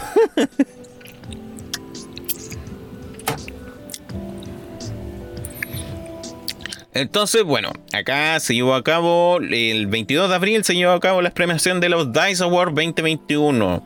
Eh, y el juego que más se destacó fue el Hades, este título que me estoy perdiendo y lo tengo ahí en Steam y no lo he, no lo he descargado, maldita sea. Eh, porque no me gustan los roguelikes. eh, se ganó cinco premios de sus ocho nominaciones. Sobresaliente de juego independiente, juego de acción, eh, logro sobresaliente en diseño de juego y también en dirección de juego. Y el máximo galardor, mejor juego del año. También entre otros juegos que se llevaron la treta estuvo Ghost of Tsushima o Ghost of Tsushima, Ghost real, em, que se ganó cuatro galardones como diseño de audio, composición musical y dirección de arte. Y el de Last of Us que solo ganó dos premios. Así una lista rápida. Eh, mejor juego del año. Hades. Logro sobresaliente en animación. The Last of Us 2, parte 2. Bueno, The Last of Us 2, logro sobresaliente en dirección de arte. Ghost of Tsushima, logro sobresaliente en personajes. Marvel Spider-Man, May Morales, May Morales. Logro sobresaliente en composición musical. Ghost of Tsushima. Logro sobresaliente en diseño de audio. Ghost of Tsushima. Logro sobresaliente en historia. The Last of Us, parte 2. no ganó The Last of Us 2. Bien, dice Red Crazy Game Engineer. En tu cara, Druckmann. De hecho, cuando dicen Druckmann, me imagino una persona terrible, horrible así que le incita a los niños a las drogas. Logro técnico sobresaliente. Dreams. Weón, el Dreams me da risa. Eh, es como el Dreams es para hacer las medias cuestiones surreales y la gente lo utiliza para hacer memes. Dale una herramienta de trabajo a un hombre y te va a hacer memes. O te va a dibujar un pico. Bueno, cualquiera de las dos va a salir primero. Mejor juego de acción, Hades. Hoy le ganó mi Doomcito Eterna. No, mal ahí. Mejor juego de aventura, Ghost of Tsushima. Mejor juego familiar, Animal Crossing New Horizon. Mejor juego de peleas, Mortal Kombat 11 Ultimate. Mejor juego de carreras, Mario Kart Live. bueno, igual la competencia no estaba muy alta porque estaba FIFA, o sea, F1 2020 y Dirt 5, así que ganó el Mario Kart de 100 de 100 dólares. Mejor juego de rol, Final Fantasy VII Remake.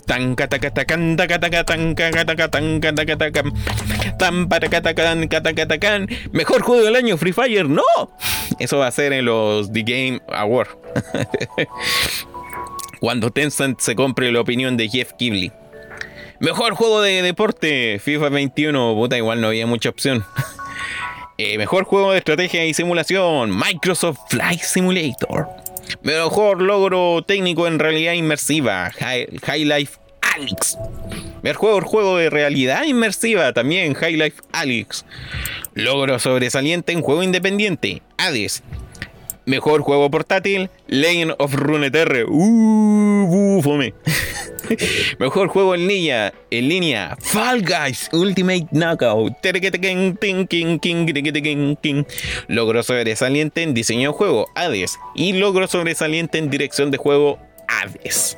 Esos han sido todos los nominados, los ganadores de los DICE Awards 2021. Eh, ¿Qué les parece? De hecho, igual me parece raro que gane así como mejor juego móvil el, el, League of Legends, considerando de que tenía en ese mismo campo eh, Warzone y, este otro juego, el, el, Genshin Impact, pues, y eso inevitablemente uno de esos dos tiene que ser ganadores, pues. Mejor juego de carreras, Mario Kart. Y no cualquier Mario Kart, pues el del, del autito control remoto.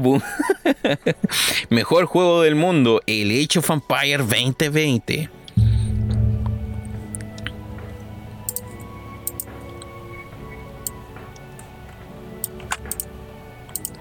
Pero bueno, siguiendo acá con las noticias porque el tiempo se pasa volando y hay que terminar con esto rápido.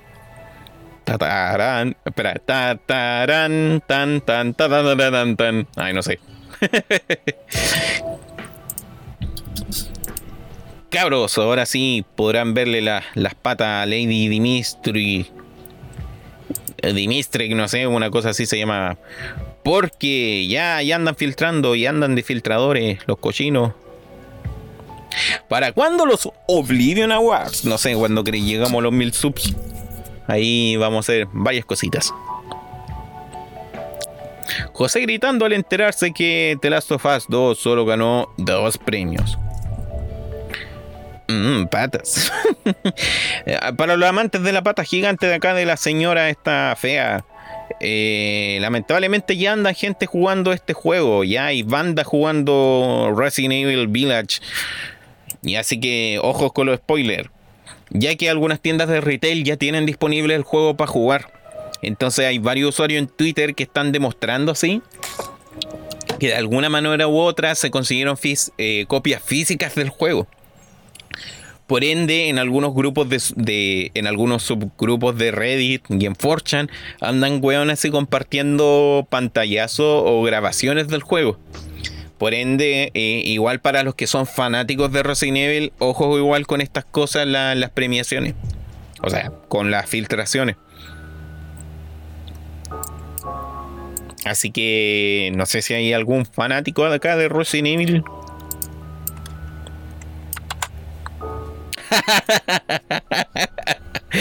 Más noticias que la de la Lady Dimitri. Espero que me cuenten algo que pensen las de las tipas esa Es normal que tenga erección por jugar Resident Evil 8. Es normal, mi querido amigo. De hecho, hay una mecánica que en PlayStation 5 que tú también podés manipular el control con el miembro. Gracias al a los beneficios del DualSense. ¿Viste cómo son de revolucionario así? La tenían pensado. Había otra noticia igual de por mío que había cachado de que en el demo que apareció la, semana pasada del castillo, el vendedor, el guatón feo ese de vendedor que te vende las armas, em, ese caballero de repente cuando tú le compras y mucho, el tipo de repente te decía como, What are you doing? Me acordé de un viejo amigo haciendo referencia al buhonero del Resident Evil 4. Entonces igual encontré como un chistoso ese, ese pequeño guiño.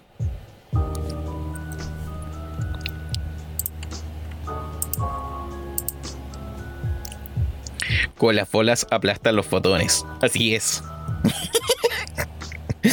Ay, así como se ponen de turbio con el, con el chat del Tyrón. Ya, ¿qué, qué, qué, qué mecánicas le podrían dar eh, a las bolas dentro de, del juego? Mientras tanto. Wiu, wiu, wiu, wiu, spoiler, wiu, wiu, wiu, wiu. Siguiendo con las noticias, para no detenerme tanto con la señora esta gigante. Muchos juegos indies que aparecen en itch.io van a llegar a la Epic Game Store. Así es, porque estos locos invierten tanta plata que les importa un carajo cuánto pueden perder, ya que eh, el itch.io va a estar disponible en la Epic Game Store, en lo que como una aplicación aparte que te va a permitir descargar más de 200 200.000 juegos que están disponibles en esta plataforma indie. Para los que no conozcan, itch.io, una página web en cual tú puedes descargar y puedes subir gratuitamente juegos indie y la gente si quiere te atribuye. De itch.io salieron fenómenos como ese juego de las serpientes que se iban comiendo y ese otro juego de, los puntos gigantes que también se iban comiendo. Y creo que hay varias cosas mecánicas que giran en torno de comer. Así que itch.io es el juego de, no sé, Pac-Man, la plataforma de Pac-Man. Voy a crear un control que se asemeja con. que se maneja con la pija. Patente en proceso. Creo que había uno en proyecto. Creo que había algo ahí de por medio. Creo que estaba detrás Nunaku, una cosa así. Vaya dato perturbador. Entonces la gracia igual que tiene acá eh, itch.io es que te permite igual como eh, claro, tú puedes descargar gratuitamente los juegos, pero si te gusta, igual tú podés darle un aporte monetario. Así, según lo que tú quieras, le dan un porcentaje. Y eso igual ayuda a pequeños desarrolladores a financiar ciertos proyectos según lo que la gente le, dice. También permite ahí un sector de comentarios que también pueden tomar en consideración feedback para siguientes mejoras. Eh, y es interesante igual ese medio para creadores independientes, personas que de a poquito parten como con proyectos simples, puedan desarrollar cositas. Así que al menos acá, a, partir de palabras de gente de... Mm,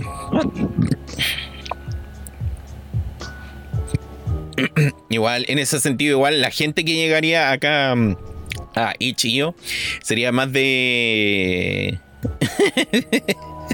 Otra que se ponen turbio en el chat.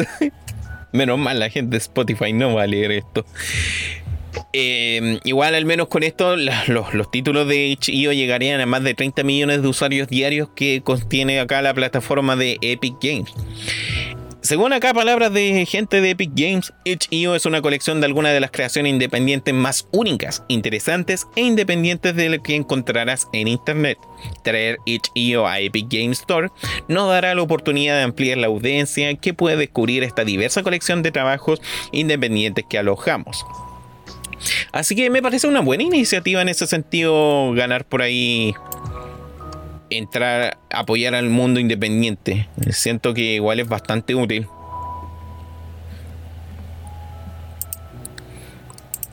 Es un gran apoyo al mundo indie. Siguiendo con las noticias, acá pasamos a noticias más tristes, así que carita triste en el chat. Quiero ver caritas tristes en el chat. Carita llorando ya que eh, un juego móvil que apareció relacionado a la saga Sakura Revolution desde su cuarto mes de lanzamiento ya Sega anunció que iban a cerrar el proyecto, que iban a cerrar el al soporte a este nuevo juego tipo gacha basado en la saga RPG Sakura Wars. Ya que el juego apareció en eh, free to play para móviles desde el 17 de diciembre del año pasado y que basado acá en Sakura Wars, estos juegos RPG, el hacia asterisco se pone triste asterisco. sí, entenderé eso que te pusiste triste. el... Si no le hubieses puesto los asteriscos me hubiese enojado. Estás outroll. Entonces, según acá lo que menciona Infinite, eh, ya desde la semana pasada los jugadores no podían hacer microtransacciones de la aplicación, a lo cual también acá mencionan de que Sega decidió dar fin al proyecto. Según igual algunos reportes financieros, el desarrollo del juego costó más de 30 millones de dólares. Y en su primer mes, cosas que son cruciales, no generó más de 700 dólares de ganancia. igual terrible poco para lo que, para lo que genera, para los que no sé si es que hay, acá hay gente conocedora, pero Sakura Wars igual es como un juego tipo Fire Emblem, creo, así de estrategia.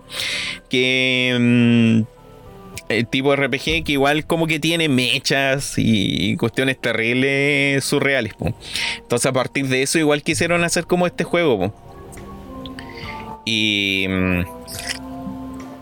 quisieron ahí ampliar, pero no, no le fue nada, nada bien. Le faltó más popularidad para haber vendido así que igual esto en parte yo toco esta noticia por el hecho de que el mundo del juego móvil, y estoy trabajando también ahí en un guion, eh, el mundo acá del, juego móvil igual es, es tan grande y es tan amplio que muchas empresas están teniendo ojo de esto, pues muchas empresas quieren contribuir y sacar una parte de este pastel, un pastel medio hambre, y quedarse también con estas ganancias que otorga el mundo de los juegos de dispositivos móviles. Acá la Paimu conocerá bien el caso de X-Dive y cuántos otros juegos gacha que se aprovechan de esto. Pues también cuántos no cachan ahí los Dual Links y todos estos juegos de, cartas de Yu-Gi-Oh! que también le están yendo mucho mejor en dispositivos móviles porque son mucho más accesibles.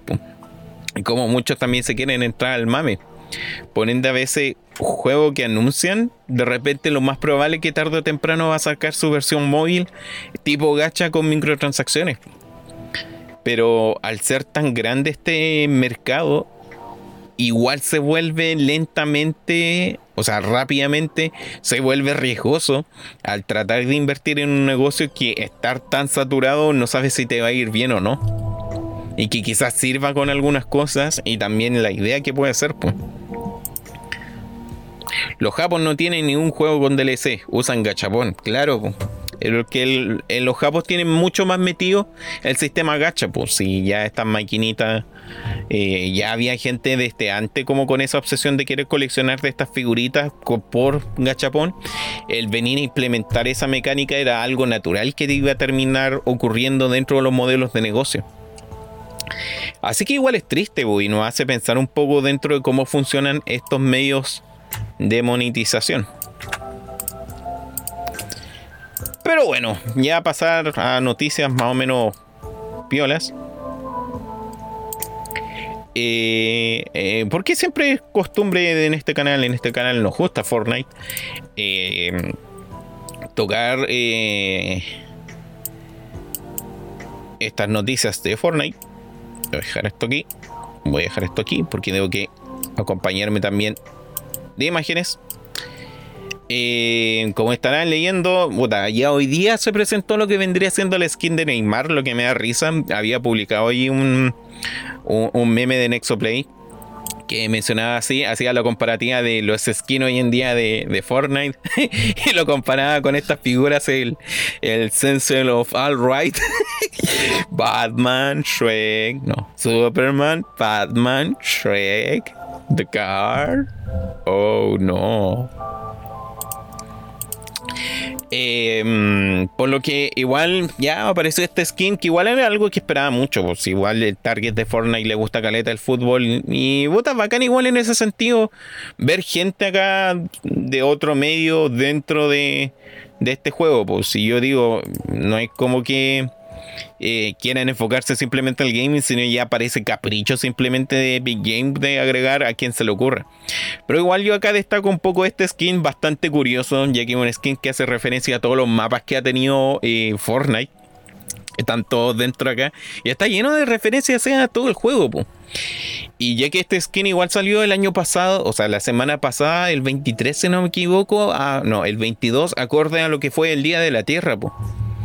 Eh, así como conmemorando lo que era el Día del Planeta, ellos decidieron cómo sacar este, este, este skin. que igual tiene acá como un mensaje bastante curioso, así como tiene un plan y piensa restablecer el equilibrio, haciéndose referencia así como a los, a los mensajes acá ecológicos que hay.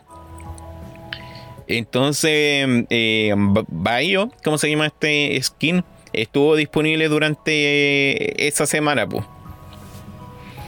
Igual, no sé, eh, es feo el skin, sí.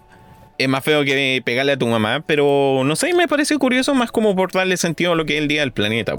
Ahora esperemos de que igual no sean tan cararrajas como para ofrecerte cosas medioambientales y que contaminen caleta. Quiero ver a Shrek en el Fortnite. Sí, yo, yo encuentro que de puta. Ya tenemos a. Tenemos a Batman. Tenemos a Batman. Falta Superman tenemos a Batman. faltaría, a ver, ¿quién faltaría más? Tenemos a Batman, faltaría Superman, faltaría Spider-Man, faltaría un Power Ranger azul y tenemos a Car y ahí tendríamos The Sensor of Fright.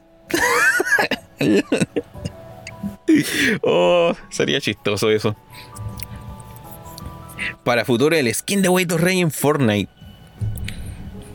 No se metan con X Dive, X.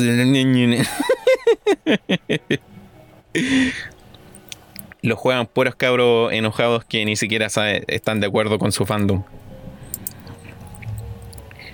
El Mortal Kombat, el Predator del John Miranda y el del fútbol. Deberían de meter al Johncito Miranda y al, al Fortnite.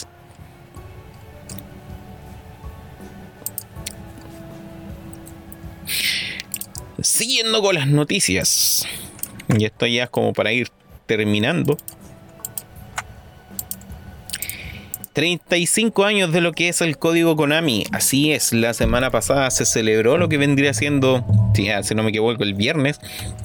El icónico código creado por Kazuhisa Hachimoto, que apareció en primera vez para el Gradius, para la Super Famicom.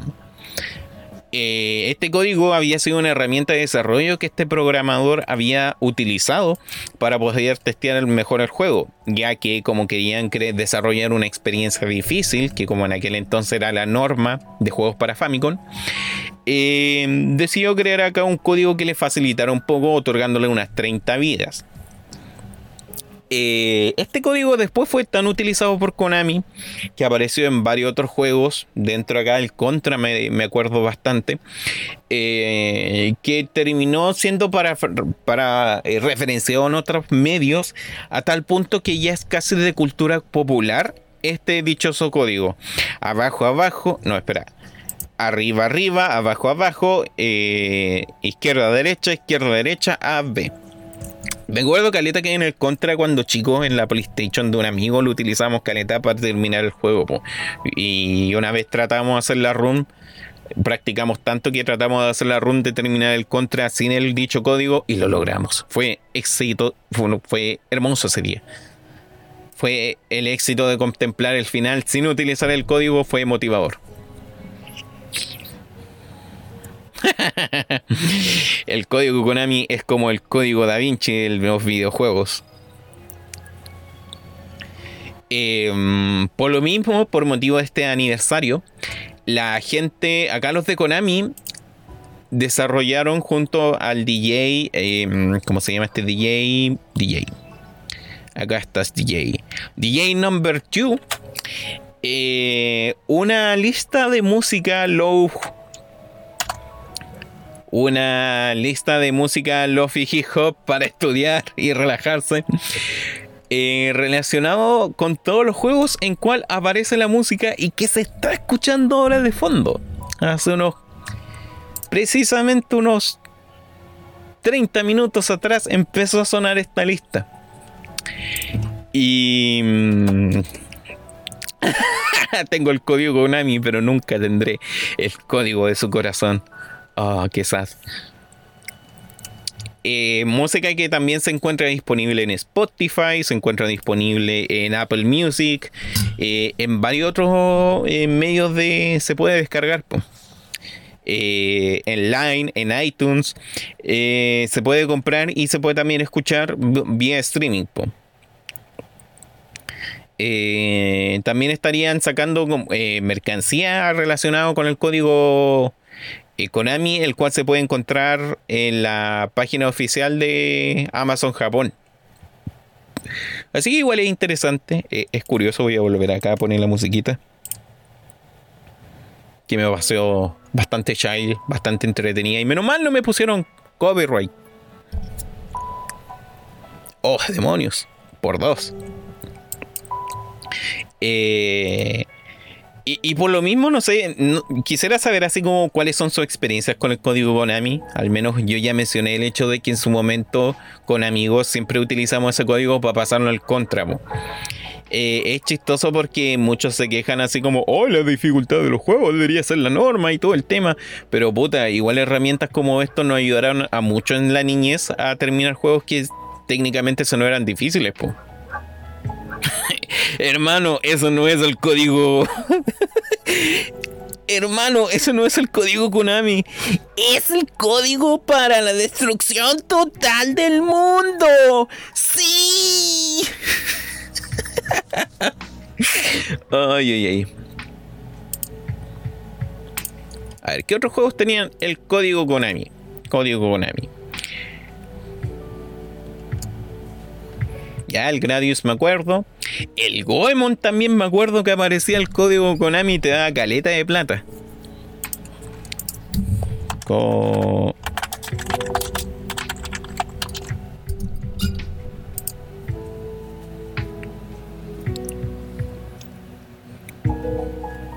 Puta, también como digo, esto es que esto sea como tan eh, eh, que sea igual como de tan eh, cultura popular, hace que aparezca en varias cosas. Pues apareció en capítulo de Gravity Fall. Yo me acuerdo bastante de la aparición en, en Ralph el Demolador, cuando para acceder a la base de datos del juego de... Mm, al modo debug de... Mm, del juego de Sugar Ranch, el rey este, el rey Candy, introduce el código, pues, el cual era un easter egg que te hacía todo decir, ¡Oh! Usó el código Konami, ¡hostia, joder! ¡Ha utilizado el código Konami! ¡Oh, no, no puede diseñar! ¡Oh, don gato! Qué pena, carita triste en el chat. Em,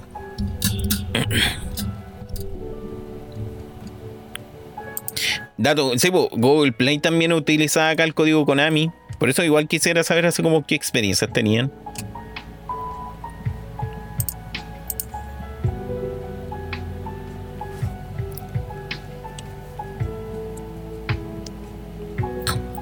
Yo me acuerdo que en Fortnite, para el final de temporada, para el final de temporada, cuando ocurrió esta escena del código, o sea, del agujero negro y el juego se detuvo por caleta de rato, eh,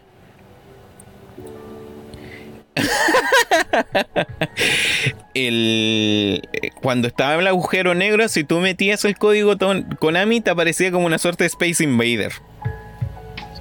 Estoy haciendo un trabajo de teoría de códigos y no me di cuenta que le había puesto código Konami de título. A mandar el arder el mundo con un pinche código, ¿no? de hecho, no quería decirles, pero eh, la contraseña de mi cuenta bancaria es el código Konami. ¡Ah! Pero bueno, siguiendo acá con esta noticia, esta noticia fea. Eh, cabros, caritas tristes en el chat. Caritas tristes en el chat. Hoy día estamos. Eh, estamos hoy día tristes. Hoy día son noticias tristes. Sad news. Sad news. A ver, ¿qué dice acá el, Tyrone? No me acuerdo qué, jugué, qué juguete electrónico tenía el teclado y se podía desbloquear y hackear con el código Konami. Con todo el control de NES. ¿Cuál de todos los códigos? El código Konami. Que era arriba, arriba, abajo, abajo, izquierda, derecha, izquierda, derecha, B, A, Star. Pero hoy día es noticia triste, no, cara triste y cara triste en el chat porque Jeff Kaplan deja Blizzard y Overwatch. No puede ser, no puede ser. asterisco se vuelve a poner triste, asterisco. Asterisco le mueve la colita. ¡Ay, no! Eso no. Em, así es, porque el queridísimo por toda la parte de Overwatch, el director de Overwatch, Jeff Kaplan dejó el desarrollo de, Blizzard, o sea, de Overwatch y también deja Blizzard Entertainment. Por medio de un comunicado, este hombre anunció que dejó eh, para trabajar de Blizzard y después de años de estar trabajando para Overwatch, eh, estar trabajando para acá esta compañía. Hay que considerar de que Jeff em, Kaplan fue el padre técnicamente de acá de Overwatch, ya que él sacó de sus cenizas el proyecto Titan, que iba a ser... Eh, iba a ser como un MMO mucho más eh, masivo, mucho más ambicioso de lo que estaba haciendo World of Warcraft en su momento. Y al ver que no se podían con el juego, decidió agarrar muchos de estos elementos para crear un Team Fortress mucho más divertido. Y saque esto va a ser así como Olion Out Context este compadre, oh, compadre, yo, yo, yo salía a tomar con Jeff Kaplan. Esta persona llevaba más de 19 años trabajando en Blizzard, quien se había encargado de hacer desarrollo y diseño de mazmorras para World of Warcraft y como ya había mencionado estuvo liderando en el proyecto Titan, el cual fue un proyecto que estuvo también casi 10 años de desarrollo. Eh, Mm, que, por casi 10 años de desarrollo, cual no le fue bien y a partir de eso desarrollaron Overwatch. Eh, esto igual es algo triste porque Jeff Kaplan se había ganado caleta el cariño de la comunidad, ya que él fue siempre el rostro al momento de hablar dentro de lo que ocurría en Overwatch. Si había algún comunicado, si había algún, eh, así como había alguna actualización o había algo por el estilo, este compadre era el que aparecía en la cámara y decía, hola a todos, hoy día les vamos a presentar un nuevo personaje, hola a todos, hoy día vamos a presentar nuevos features de la actualización. Y era el rostro visible detrás del desarrollo de Overwatch, era el que siempre mencionaba y salía, y por ende igual se ganó la el cariño de la comunidad eh, de Overwatch. Eh, al cual también muchas personas le mandaban fanart, le mandaban muchas cositas, muchos regalitos. Eh, no, Ramduchit, no digas eso acá. Esto es un chat cristiano. y por ende, claro, pues, al tener como todo ese apoyo de la comunidad, duele un poco las razones, o sea, duele un poco el que se haya ido esta persona. Em, en parte, igual es triste, como digo, es triste lo que haya ocurrido acá con el juego. Oh no, se me, se me, se me pausó acá el gameplay. Es triste lo que haya pasado acá con la aparición de este personaje. Eh, con que se haya ido este personaje y que no hayan dado como muchas razones, Hola a todos, me fui a la compañía. Chao. Eh, y que tampoco nos explique las razones por qué no se encuentra. Ya no vamos a tener acá Jeff Keplan. Eh, Bueno, acá igual menciona, realmente fue un honor de mi vida tener la oportunidad de crear mundos y héroes para una audiencia tan apasionada. Quiero expresar mi más profundo aprecio a todos los de Blizzard que apoyaron nuestro juego, nuestros equipos de, de juego y nuestros jugadores. Quiero agradecerlo en especial a los maravillosos desarrolladores que compartieron este viaje conmigo. Nunca aceptes el juego como parece ser. Siempre atrévete a verlo como podría ser. Espero que hagas lo mismo. GG. Y esto al menos dentro de su comunicado al momento de dejar la compañía. Eh, si bien acá, el Eric es de la idea de que Blizzard se cae por su propio peso, no es que Blizzard se caiga por su peso, porque al final y al cabo va a seguir generando ganancias por ese mismo peso. Blizzard se cae por su falta de dirección. Blizzard se cae porque muchos de los desarrolladores, ya sea por problemas con esta fusión de, de Electronic Arts, eh, o por este mismo hecho de que no tienen como tampoco lo mm, ya decidieron hacer o trabajar en otras cosas ellos mismos dijeron ¿sabes qué más? voy a abandonar Blizzard que ahí ellos se lo arreglen a su suerte y como lentamente Blizzard fue perdiendo muchos de sus cabecillas, muchos de los directores que iniciaron este proyecto. Bueno, Blizzard fue un si tú te ponías a leer la historia de Blizzard, Blizzard fue una wea que unos cinco amigos de la U tomando dijeron, ¿por qué no hacemos videojuegos? Y pa, partió así todo este inicio, pa, nació Chocaping, eh, salió toda esta cuestión de compañía para empezar a desarrollar primer, eh, juegos así para externos y su primer título como Silicon Intelligence, no me acuerdo cómo se llamaba la empresa, fue acá los vikingos perdidos. Y ya a medida que empezaron a gestionar bien todo esto y empezaron a contratar más personas, era todo algo como muy de amigos, pues era algo muy así como muy familiar.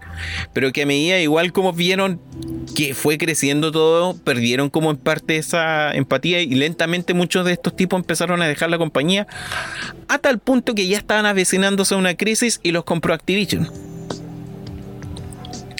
Así que claro, que ahora también esta persona, Jeff Keplan, que igual era uno de los cabecillas dentro del proyecto, deje el juego, igual es grave, pues igual es cuático.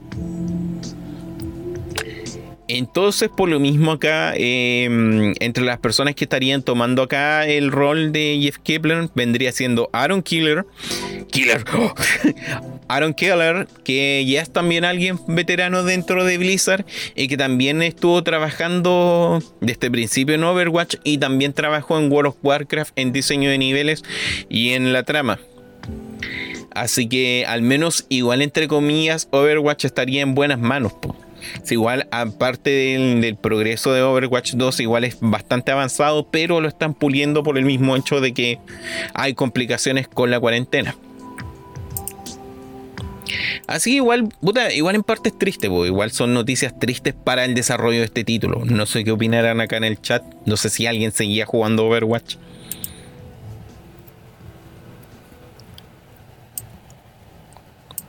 Mientras la gente acá comenta, puta, igual había una noticia que iba a poner acá de por medio, pero que no lo voy a hacer porque igual ya es tarde. Pero al menos los creadores de acá de Celeste ya estarían preparando un nuevo juego que se llama eh, ER Blade. Eh, y no se han dicho nada. no han dicho nada, solamente mostraron ahí un, un video diciendo, cabros, estamos trabajando en esto. Así que puta, pongan por otro hype.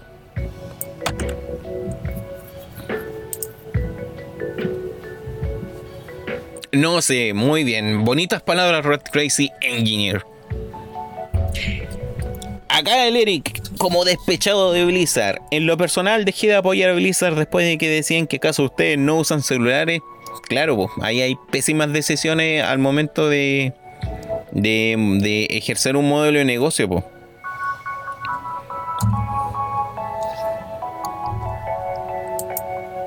Yo igual en ese sentido no me la he hecho tanto con la cuestión del diablo inmortal. Porque en el fondo ellos están mirando a un mercado que hoy en día lo estamos viendo vigente. Po. Si juegan juegos que generan caleta de ganancia, el, eh, el mismo Genshin Impact, caleta de plata. Red Crising Engineer. Blizzard, ¿acaso ustedes no le saben al chip post? ¿Viste? No le saben, po. Porque vota, tenía otros juegos que están generando caleta de plata y son para móviles.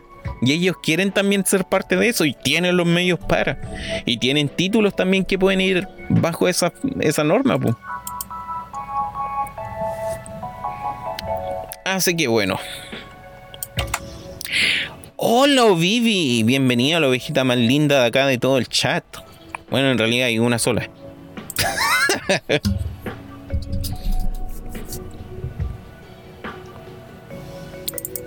siguiendo ya con la última noticia porque es hora de mimir, hay que mimir. Así que quiero mimir en el chat.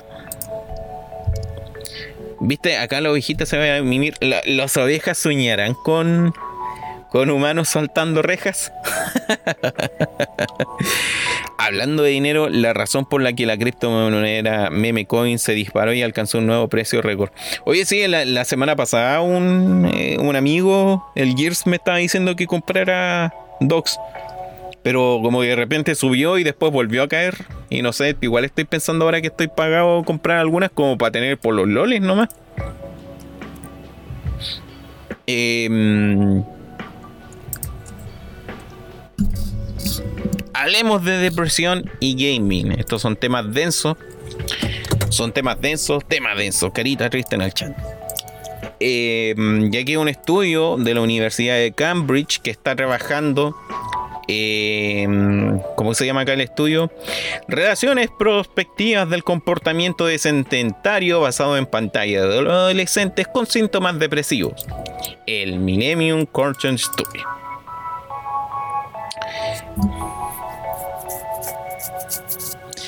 ¿Viste? me ofendiste al Eric. No, no, no. ¿Cómo es, ovejita? Malo, ovejita. Oveja mala. Em, ya que un estudio, acá en el estudio de la universidad, está realizando una investigación donde están estudiando los hábitos de consumo relacionados con pantallas y el sedentarismo en un grupo de adolescentes entre los 11 años. Esto se hizo con un margen de, de 11.341 adolescentes dentro de estos márgenes de 11 años y se ha ido realizando hace como 3 años. Ya vamos como en, deberían de tener como 14 años los chiquillos para estudiar estos mismos hábitos de consumo, porque cómo, cómo interactúan con las redes sociales, cómo interactúan con el internet, cómo interactúan con, con la televisión, los videojuegos. Y entre una de las cosas que se pueden ver reflejadas dentro de este estudio es el hecho de que los adolescentes que jugaban diariamente o al menos una vez a la semana tenían una reducción del 24,2% en caso de sufrir de depresión a diferencia de otros adolescentes que ni siquiera tocaban o consideraban el usar videojuegos. O sea, hay más adolescentes, o sea, los adolescentes que juegan videojuegos tienen menos posibilidades, o al menos por sobre un 20%, de sufrir depresión.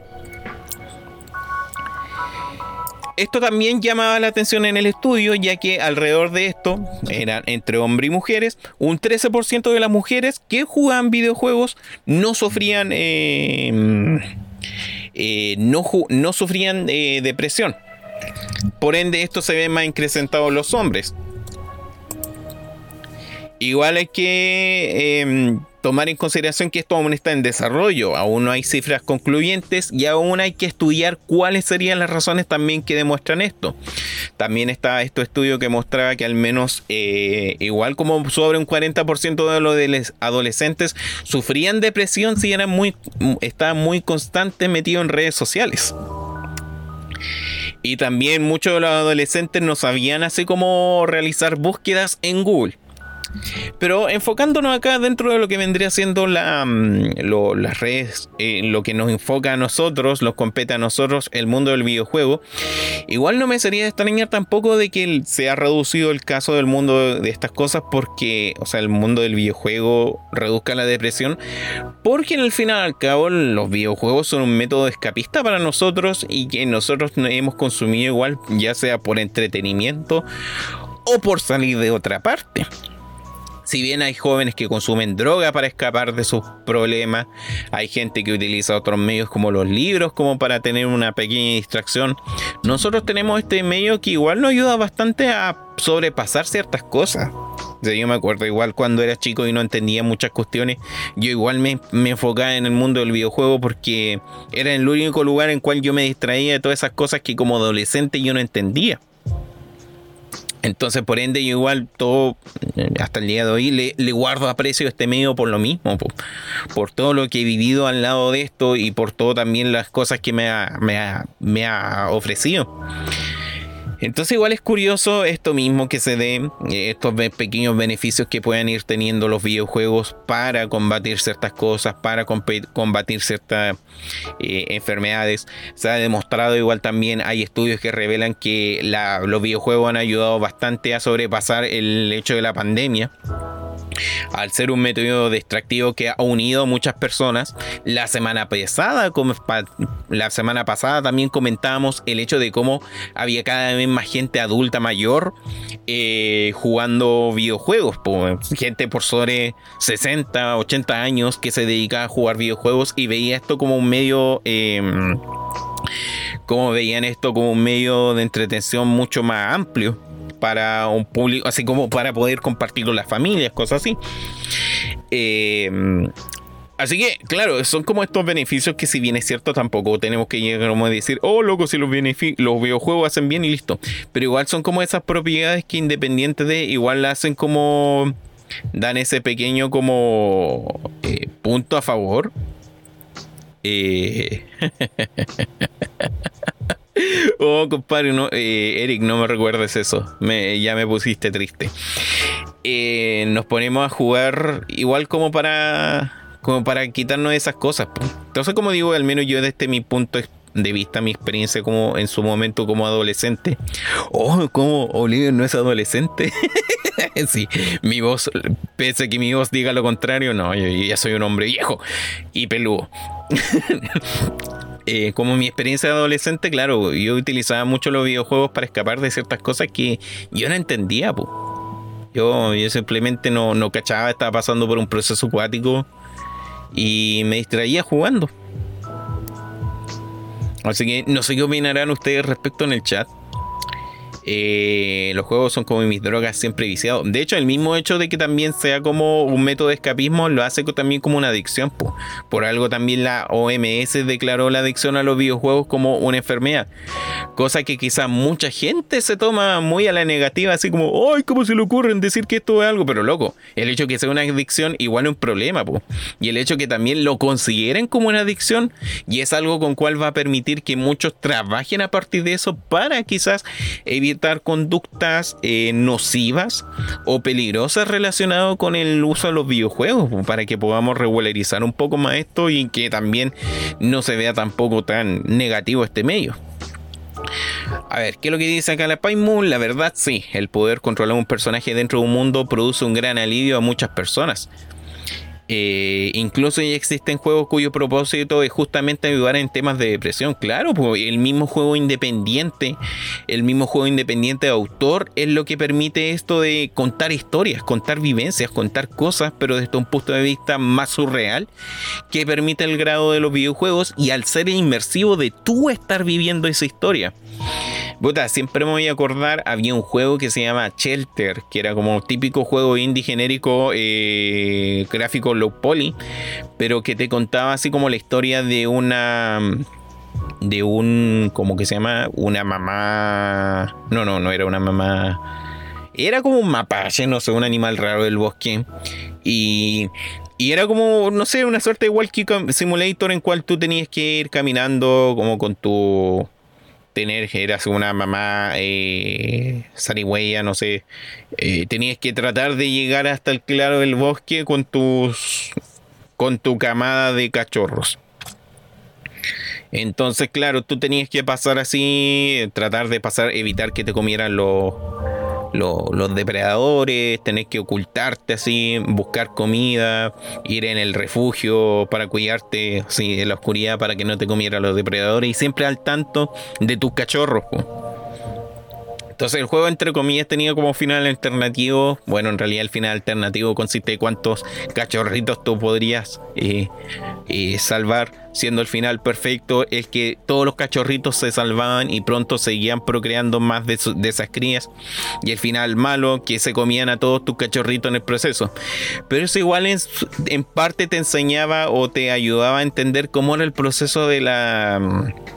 De, la cadena alimenticia, pues que si bien en el mundo animal vemos así que hay tantos animales, no todos cuentan la misma historia, pues no todos quizás se pueden salvar. Eh, un hombre de viejo de 40 años, pero con una voz de 17 años. De hecho, yo me quitaría menos, yo me dejaría con 14 años. Acá el Tyrone menciona, mi papá no le gustaba que jugara videojuegos y me hizo ver una noticia sobre el efecto de los videojuegos en las personas para que lo dejara. Eh, pero la noticia hablaba de lo positivo que es. Sigo que ahí hay todo un tema, pues. acá en mi casa más lo que han satanizado los videojuegos, pues. ya todo medio tiene sus regularizaciones. Obviamente deben haber acá algo que supervise todo esto.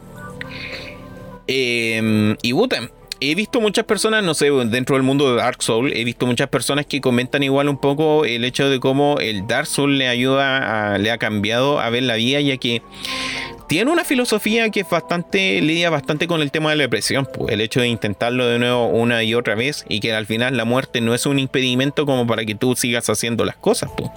O sea, no tenéis por qué limitarte a resignarte una vez que has fracasado, si igual podéis seguir intentándolo una y otra vez. Y en el, fondo, igual la, narrativa de Dark Souls es mucha de gente que ha perdido la esperanza de vivir y que de alguna manera siguen luchando pues, en un mundo que ya se está yendo al carajo. Eh, y así hay varios otros juegos que igual tocan como temas densos, toman el tema de la pérdida. Y, igual, claro, pues nos hacen vivir en carne propia todas esas cosas y que quizás también entregar una posibilidad de cómo salir de eso, cómo salir de ese estado. Eh, igual a considerar así técnicamente, eh, ya a niveles técnicos, la depresión vendría siendo un problema dentro del organismo que impide de que el cuerpo pueda generar eh, la dopamina suficiente. Y eso igual se puede deber a ciertos trastornos psicológicos como pueden ser problemas en sociales, problemas de una persona. Y eso es algo que a todos nos puede afectar, pues todos podemos en algún momento de nuestras vidas tener un cuadro depresivo. Y el cual también muchos pueden tener la posibilidad de sobrellevar esto. El problema ya cuando pasa a ser depresión crónica, en cual estos mismos receptores dejan de producir por un gran paso constante eh, esta cosa. Entonces, algo que siempre se recomienda a muchas personas que sufren de depresión o que sufren de estos problemas es el hecho de siempre mantenerse distraídos para no tener que achacarse con los problemas que te están afectando. O sea, obviamente tienes que hacer algo para eso, pero si no, trata de buscar como una alternativa. Y claro, tenemos esta alternativa al mundo del videojuego. Puta, mucho se juega con el meme o mucho se lesió en su momento con el meme del eh, yo no soy gamer porque tengo una vida, sino porque decidí tener muchas. Pero muy en el meme que se tire con eso, eh, puta, es verdad, pues.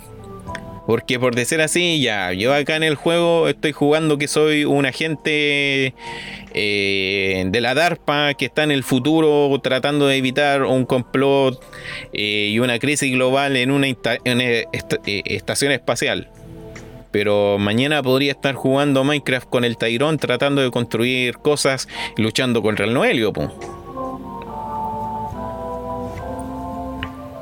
Dato, todo esto por menos de 20 minutos ayuda a agregar vitamina D, ayuda a evitar la depresión y el sistema inmunológico.